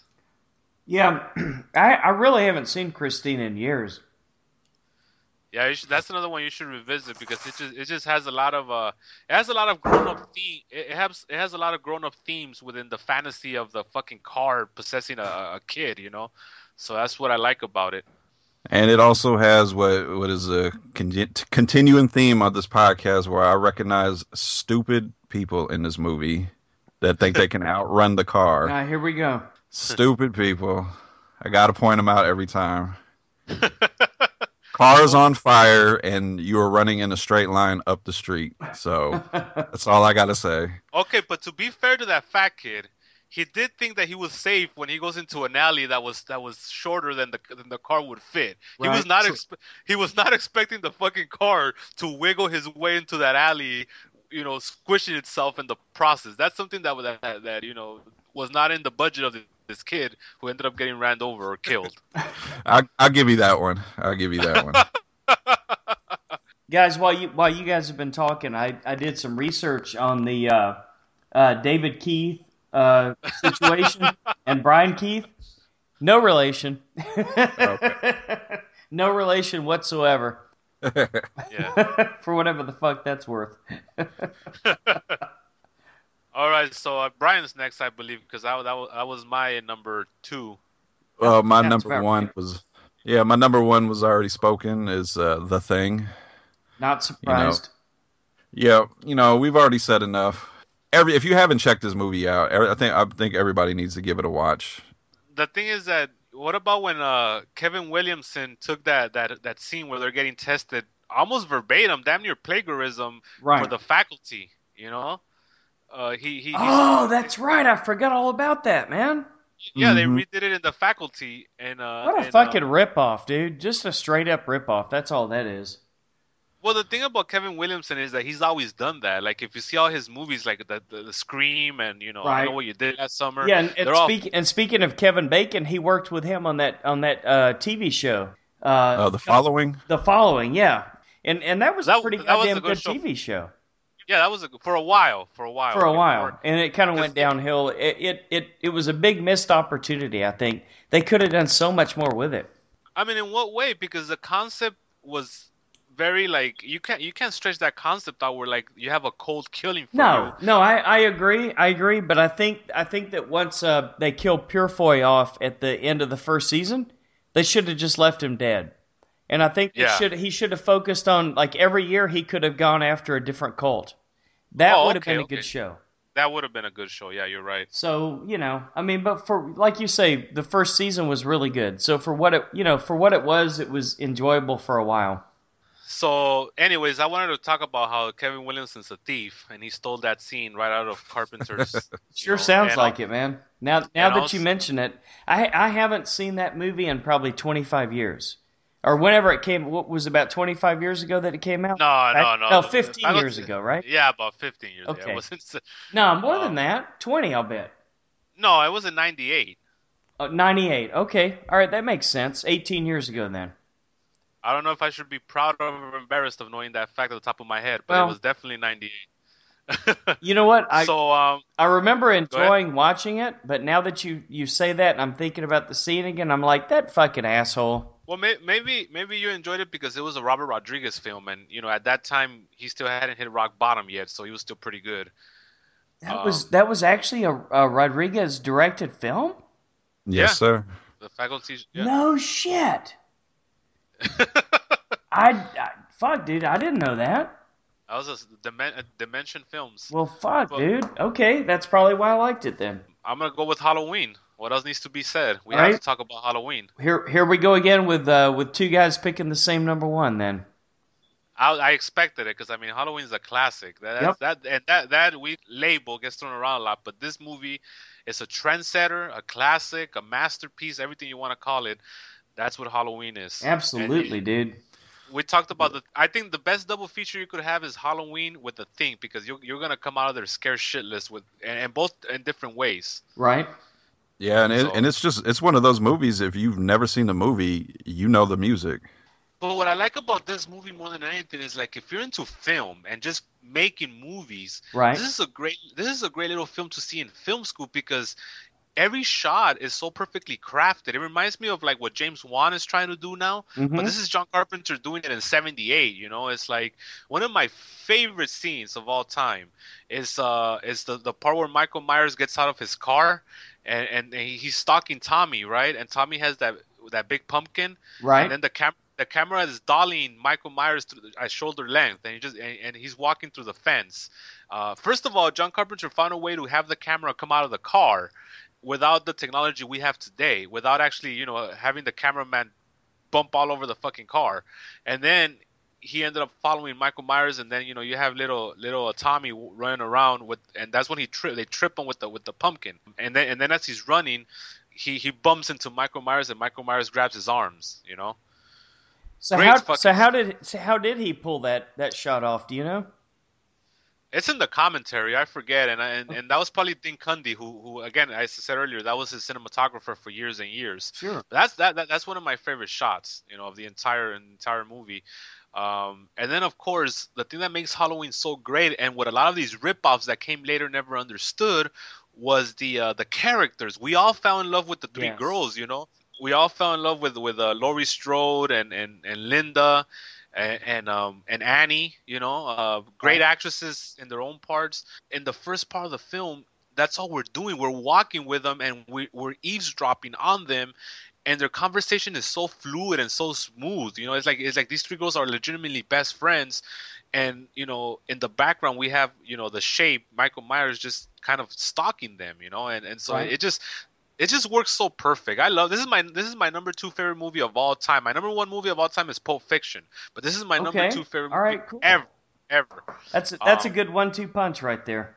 Are you? Don't are don't, you? don't say don't, don't don't say who taught him how to drive, please. No, no, no, no. uh, are you? Are you looking forward to this this uh, next Halloween movie that John Carpenter's involved in possibly composing the music? Not really, man. I mean, because I know that John Carpenter doesn't have it in him anymore to be creative like he was. Like again, we said it earlier. He's gotten lazy, and it's like just pay me, you know. And and he, again, he, this is out of his mouth, not my mouth. I mean, I'm gonna watch it because I'm a huge fan for Michael Myers, but I, I don't really care to. I'm not excited for it. Is what I'm trying to say. But but Pedro, you don't you don't think this could kind of like uh, maybe respark his passion a little bit because this was his original passion project, man. I don't know. We'll see. I just saw him in concert about a month ago. Yeah, so you went to that, huh? Yeah, yeah, and it was phenomenal. It was it was a magical night. He sang all his hits. So, well, he didn't sing them; he played them. Yeah, I was I was gonna say what what what did he do? Just kind of like sit behind a keyboard and he had a band around him, or how, how was that? Yeah, exactly. He he he has a band which includes his son. His son's also a keyboardist. Okay. He had a. It was a young band. It was maybe kids in their early twenties, and they were just oh, rocking cool. out, man. Yeah, it was just rocking out the whole time and what what I like about the live show is that you're getting you're getting raw music as as his theme, so everything has a little more kick to it. You know, it's live music. Well, he played maybe about 18 songs. What he did was he chose one song from every one of his movies. Okay, so and they then, so they were all songs that were actually from soundtracks then. Yeah, well, scores. Yeah, exactly. Gotcha. And and and what was cool is that whatever movie he was playing, it would be in the like they would have like little shots of it in the background, you know. Ah, okay, so, so, so like when when he when he played the theme from They Live, it had like Consume and you know the the, the, the classic logos of They Live, you know. Not so bad. It, it, was it was great. It was a great time, man. Right. And for being seventy, man, he he would start dancing. You know, he he still had a little jig in him, even though he's an old man. No kidding. Yeah, so uh, it was it was a good time to see him getting back to Halloween, um, yeah, man. I mean, what else could you say about it? It was just, it was just, it's like a perfectly crafted movie, um, and it fucks with you. And as far as what you expect, you know, and and it, and it really, uh, the, the the thing that separates this movie from other movies that came after it is is the craftsmanship within this movie. You know, like I said, you could tell that he took his time to build everything: the story, the mm-hmm. pacing, mm-hmm. the shots everything, and everything pays off. The last ten minutes, when it's just balls to the wall, Michael Myers trying to kill uh, Laurie Strode. Mm-hmm. I mean, how many classic how many classic scenes do we have there in itself? You know, we have the the trying to breaking into the closet scene, which is phenomenal. We have him rising from the dead as she's on the she's in the uh, in the doorway, kind of like you know breathing heavy because you gotta understand that that's how we are as the audience. We're her like, oh fuck, I'm glad this is over, and we're just kind of thinking, trying to get our breath back, and all of a sudden this motherfucker rises again in the background, you know, and you're like, fuck. And then also there, there, there's that other aspect of it, how John Carpenter said, this guy has no meaning. Like that whole brother bullshit came later. That wasn't even part of the original. Oh yeah, story. yeah, and that and that and that's another reason that it does kind of piss me off sometimes that they keep trying to add to a mythology that didn't need anything added to it. This is just this is just like like he said, it was just pure evil. We don't have to know why he chose Laurie Strode. We don't have to know why he went. Well, he went to Haddonfield because that's where he grew up. But yeah. we just we just we don't have to know the reason behind the evil. And then once you start showing it to us, it loses a little bit of its luster. Well, you know the the slow burn aspect of this movie was was was something that really, you know, I mean, it tied in with a lot of movies that were going at at the time, but I think it also set precedent for a lot of movies that came later because I mean, you you didn't really even see any violence until what? At least two thirds into the movie. Well, the, the the sister in the beginning. Well, besides the the opening scene, of course. Yeah, yeah. Then it's like a long, you know, it, it takes place in one night, really. So mm-hmm. up until it gets, and and what I do, what I love about it is that it has a lot of rewatchability. For example, when you watch it again, you start to understand that this this movie is daytime and then shit starts when it gets dark. Like like little things sure. like that you start noticing you know? And, uh, and there's that classic scene where he sneaks up from behind her and you know you just see the mask come out you know? That, that's one of the most famous scenes in the movie.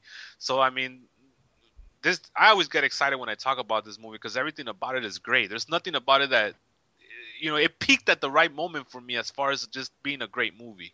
And it was it was made on a relatively uh, low budget, right? And and didn't they film it around uh, like California. So if you really look, you can see like palm trees and stuff like that in the in the background, yeah. even though it's supposed to be uh, New, what New England or wherever the story took place. Illinois, yeah, it's Illinois. Okay, but but uh, it's funny because I live about ten minutes away from the actual house, and the house looks nothing like it did here, but it still has a lot of tourists trying to take pictures and get next to the house and all that. Of course. So, um, anyways, and Doctor Loomis now that's the only thing about this movie that Doctor Loomis is just kind of wacky because when you think when you think about it, uh, for about ninety percent of the movie, he's going around in circles, like literally going around. He can't find this guy, but he he's always seems to be like one step behind him, you know, and Sure. he just he just can't seem to find him until the very end where he finally shoots them quote unquote six times. but, but but but really it's like five times or seven times or is I know the number is wrong. Okay, that's a, that's another piece of trivia, huh? And then he he falls down and and and gets up again, right? yes, but my thing is okay. So if John Carpenter wasn't gonna write the sequel, well, why the hell did he get up? I guess just just so we could get even more scared because he's yeah, still out just there. have I a, guess. just have a creepy ending, right? Like the mystery of it, you you don't know what's going to happen, you know? Right, right. So uh, yeah, I give I give this movie it's a ten out of ten for me. Wow, man, I've I've never This- given any movie a ten out of ten, but I would give this one like a nine point five for sure. Wait a minute, wait a minute. So not even your favorite movie of all time, your number one. A Clockwork Orange. So- okay, that so might be a ten out of ten. Okay. Might be a 10 out of 10. Kubrick, Kubrick's favorite film ever, and he's my favorite director ever. So, yeah, I, I, I could probably slip into 10 for Clockwork Orange, but nothing else. Wait a minute. Are you saying that Kubrick's favorite film of all time is Clockwork Orange? In my opinion, yes. Oh, not in, but not in his. Because I want to say, what an egomaniac! you have your favorite film be your own film. Uh, no, okay, okay. No, that's that's that- my, that's my favorite Kubrick film. But he's made some good ones, man. Oh, he's a he's a legendary director. I mean, what, what else could you say And, about and, that? and of course, as you guys alluded to earlier, uh, Stephen King fucking hated his version of uh, uh, of uh, The Shining. Yeah, he just said- he just said that it didn't have it was it was a little too cold. You know, he he I don't know. I, I don't I don't get that guy half the time anyway when he talks. So. Hard to tell, isn't it? But yeah, that that was a good one. And uh, Full Metal Jacket, you guys seen that one? yeah, Yes. And uh, Doctor Strangelove, that was that was a really good one. he's had some some classics under He's his ha- belt. he's had some classic Eyes Eyes Wide Shut. Yeah, you know, not so sure about that one. Although you know, on retrospect, that's one of those once you've seen it the third or fourth time, you really start to appreciate it. You know? I mean, it has a lot of themes that, as I think, as we get older, we start to understand as far as relationships. Oh and yeah, stuff, for know, sure, man. So, so it has that going for itself. But when I was a young, like, like that movie came out, I was like 18, and I was like, I don't understand what the fuck's going on, you know. But la- in later years, I got a, more of an appreciation for it. Right? And wasn't Peter Stormare in that movie in like a really weird role as like a, a shopkeeper or something like that? And I think, I think so. The I, I could have sworn I saw Peter Stormare in there. You know, I, I really have to scratch my memory because I, I haven't I haven't probably haven't seen that movie in in I don't know maybe like you know ten years, like a little bit after it came out because I really hated it the first time I saw it. Give it another shot. I I think it's it's very it's there's there's some very familiar themes there. I, I will definitely do that, man. Def The only thing the only thing I don't like about Peter Stormare is when he tries to have an play an American because he's horrible at it. right? all right. Well, so I think we've gone through all of our uh, uh, picks at this time, right? Yeah. So now uh, we could talk about honorable mentions or You know what? If if you've got if you guys have some honorable mentions, let's uh let's cover them, dude, because there's probably a bunch of them, well, Assault on Precinct 13 is a good one to start. I mean, right? I- I've never seen a little girl eating a ice cream cone get shot right in the chest. Very, you know, that's kind of very dark and Pretty rough, man. Pretty rough. Um, that's one of the ones. Okay, so that Assault on Precinct 13 because Carpenter was so limited in budget. We talked about Right. two weeks ago how the movie Collapse could have it could use a bigger budget and become a better movie. Same Yep. thing with the Assault on Precinct 13 because you could see how limited he was in his budget and some of the shots are very like wooden and and you know stiff and kind of you know I do love the main actor though the hey gotta smoke you know that guy was phenomenal. Mm-hmm. I think he's he's passed away since there yeah, that movie could definitely use a bigger budget. Now I know they remade it, but they completely changed the story. It was Yeah, I, did, I didn't like the. I mean, the remake was good, but I didn't like it nearly as much as the original. Yeah. So um, that that's my pick for honorable mention. Uh, you know, you have I, see if the listeners are noticing, we're avoiding the '90s because he really fell off big in the '90s. Although a lot of people consider, we were talking about Lovecraft on our last show we did together. Yeah, A lot of people consider In the Mouth of Madness one of the better uh, Lovecraft adaptations. from a 10-year span from '90 to 2000, Right. he really should he really shit the bed a lot. I mean, we're talking about I, I'm gonna go with one from the '90s that I, I always kind of liked a little bit. Uh, vampires. yeah James Woods. Yeah, and if nobody uh, recognizes uh, Yeah. Thomas Ian Griffith that played the the vampire, Who the hell is that? He was the he was the main villain in Karate Kid Part Three. Ah, shit. Okay, well, that explains a lot. No, it's just a movie I remember watching in the theaters, and Right. It has some good scenes in it. Okay. You know, I'm not I'm not gonna say it was it was was total shit.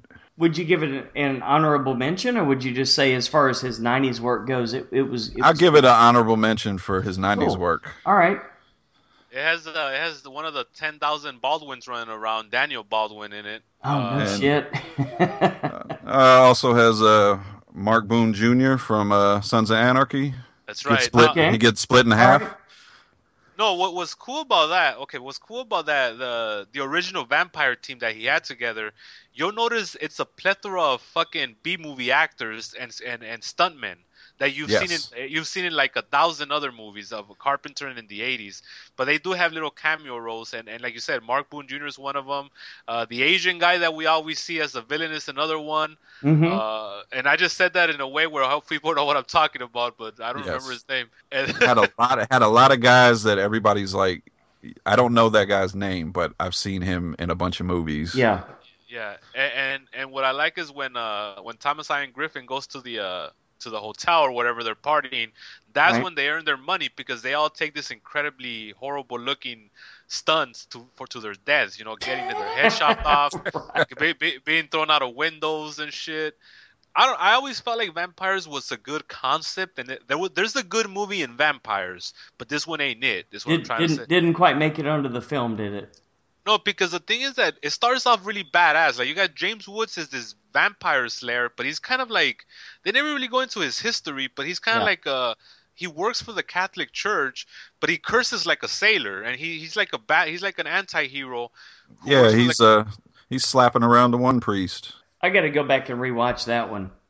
he, he like I'm gonna stick this this this stick into his ass, Padre. It starts off with that, the, the the and then it shows like like Brian was saying earlier that badass vampire team that he assembles of all these B movie actors, and then they they have this incredible vignette of like them just hunting vampires for the first ten minutes, um, and then the main vampire comes out and he he wipes out the entire team, and then it really just like the movie just slows down to a halt because now he has to assemble a new team and he's he's there's this there's this uh, padre who's kind of like a smart mouth so then the, the middle portion just lags and lags and it, it never really captures the first 20 minutes of the movie and it just never really recuperates so anyways that that's vampires uh, i think it was a good movie but this you know there was a good movie premise here but they just the execution was poor Ah, okay. I do kind of remember this now. So this was kind of like an ensemble cat, uh, ensemble cast type thing, right? Not really, because the those B movie actors they're they're only there for the first. Like I said, they get they get wiped out right away. We just see them in the beginning. It's probably like 15, 20 minutes into the movie. All right. Yeah, well, yeah. Safe, no, safe, the- the- safe to say, I'm gonna I'm gonna have to go back and rewatch this one. This is definitely a James Woods vehicle, if you want to. Right. He's the he's the main guy. Okay. And then and then he never really recuperated because then he did Ghost of Mars, which again had a lot of potential, but the execution was poor. That one had Ice Cube and it had yeah. I Jason Sta- Jason Statham before he was big. You know. yeah, and I do remember that one pretty well, and I I just remember not liking it that much. Because they had a great cast. It also had like Right. Natasha. Hen- they had Natasha Henstridge when she still had a career. You know, it had Pam Grier. You know, hmm so it, it was a good cast. The Clea Duvall. Remember, she was an up and rising star, and then just didn't really work, really work out for her. Mm-hmm. Uh, the the villain itself is just this wacky monster. His name is Big Daddy Mars, hmm and, and it just he doesn't do anything. He just growls throughout the entire movie. That was another movie that was poorly executed. And then he just kind of disappeared until he did the ward about what five years ago. That wasn't right. too bad. That wasn't horrible. Yeah, it was. I, I don't. I just remember being bored with that one. Yeah, it was it, was- it, it was pretty dull. I remember it had a twist, but I don't remember what it was. And I was like, oh, it's the same shit we've seen before. Uh, but it did. I remember it did have some sort of twist in the middle or, or the end of the movie. Yeah, you're right. You're right. It wasn't like a twist that would really get you thinking, "Wow, that was super clever." You know, it was just more like a twist of, you know, for the sake of being a twist. Yeah. And it had it, it had Um, Heard in it. She kind of blew up for a while, but she hasn't really done much recently. I Uh, yeah, I haven't heard of her, heard of her in anything new for a while. Uh, she will be in the new Aquaman movie. Ah, okay. Well, there you go. So- Jason, Jason Momoa's love interest, huh? Yeah, yes. Um, do you guys remember? uh, We're talking about our honorable mentions. Do you guys remember Dark Star by any chance? Yeah, yeah, that was his That movie. that was a pretty goddamn funny space opera movie. I really Yeah, enjoyed that one.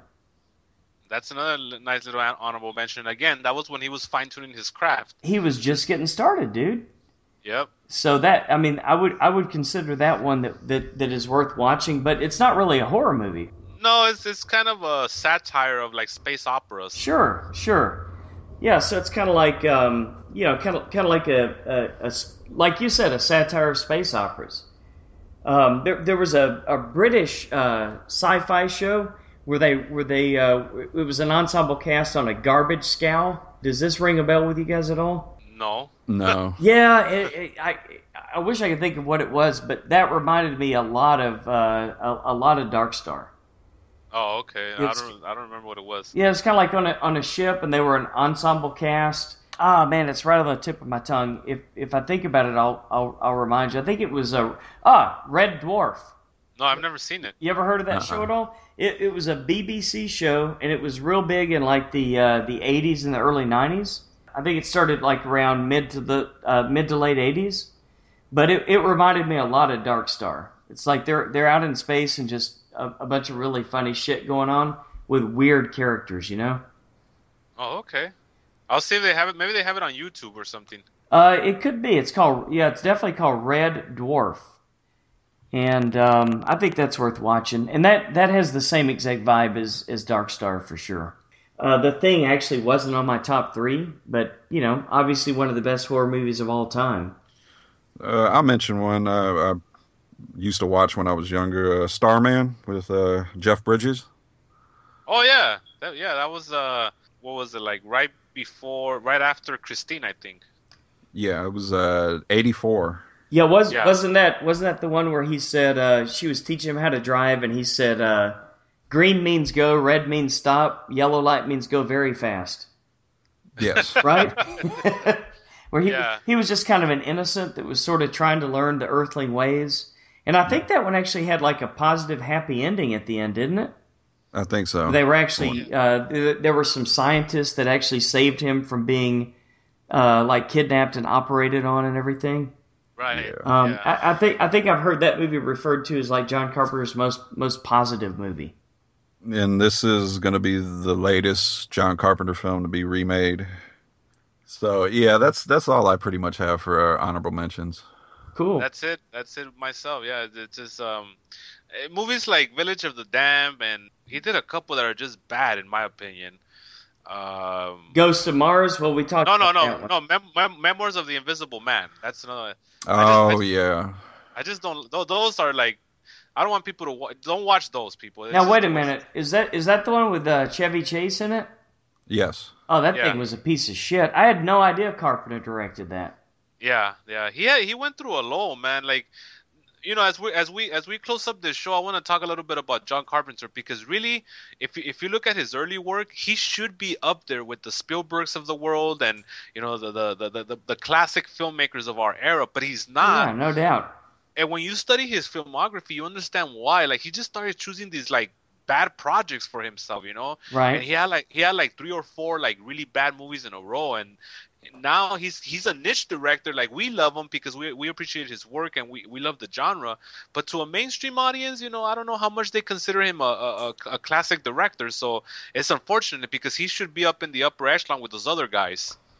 Well, I mean, he's he's definitely uh, he's definitely up there with all three of us. There's no doubt about that. Or Oh yeah, yeah. you know, we, we we wouldn't have dedicated our first retrospective show to him. So, you know, hat, hats off to Mr. John Carpenter, and uh, you know, thanks for thanks for bringing us all that you have to be entertained with through the years. So, uh, all right, well, I think that that wraps up this show. Um, so again, Pedro, thank you so much for being on the show with us, my friend. We we do appreciate it. And and one more time, if you don't mind, letting our listeners uh, know where they can uh, check your stuff out. Yeah, it's uh, geekdom101.com. The show's called the Kayfabulous Lucha Brothers. It's a wrestling show come and have a good time with us. We're drinking on the show, having a good time, to going through memory lane, and uh, just give us a give us a check us out. Go to iTunes. We're also on there. Give us a review, and uh, thanks for having me, guys. I had a great time talking about old uh, John Carpenter. Cool. Well, something tell something tells me uh, you'll be on again, and I and I think uh, Brian, being a little bit of a wrestling fan, will probably be on your show. I'm I'm not Absolutely. I'm not in that same group, guys. So I, I, I probably won't be on, or if I am, I'll just kind of sit and listen. But uh, again, we we appreciate it, man. So. Um, right. As always, we want to thank you guys for listening to another episode of The Horror Returns. We'd love to hear your feedback and ideas. You can always reach us at thehorrorreturns at gmail.com. For up to the minute news, reviews, and interviews, visit our Facebook page at www.facebook.com forward slash the horror returns. And follow us on Twitter at, at horror underscore returns. You can find us on Podbean at thehorrorreturns.podbean.com. Also look for us on iTunes. And if you like what you hear, please rate us and review us so we can get those numbers up and we can continue to bring you guys bigger and better stuff. Next week, we are going to be bringing you the much anticipated Suicide Squad film. So until the horror returns again, good night.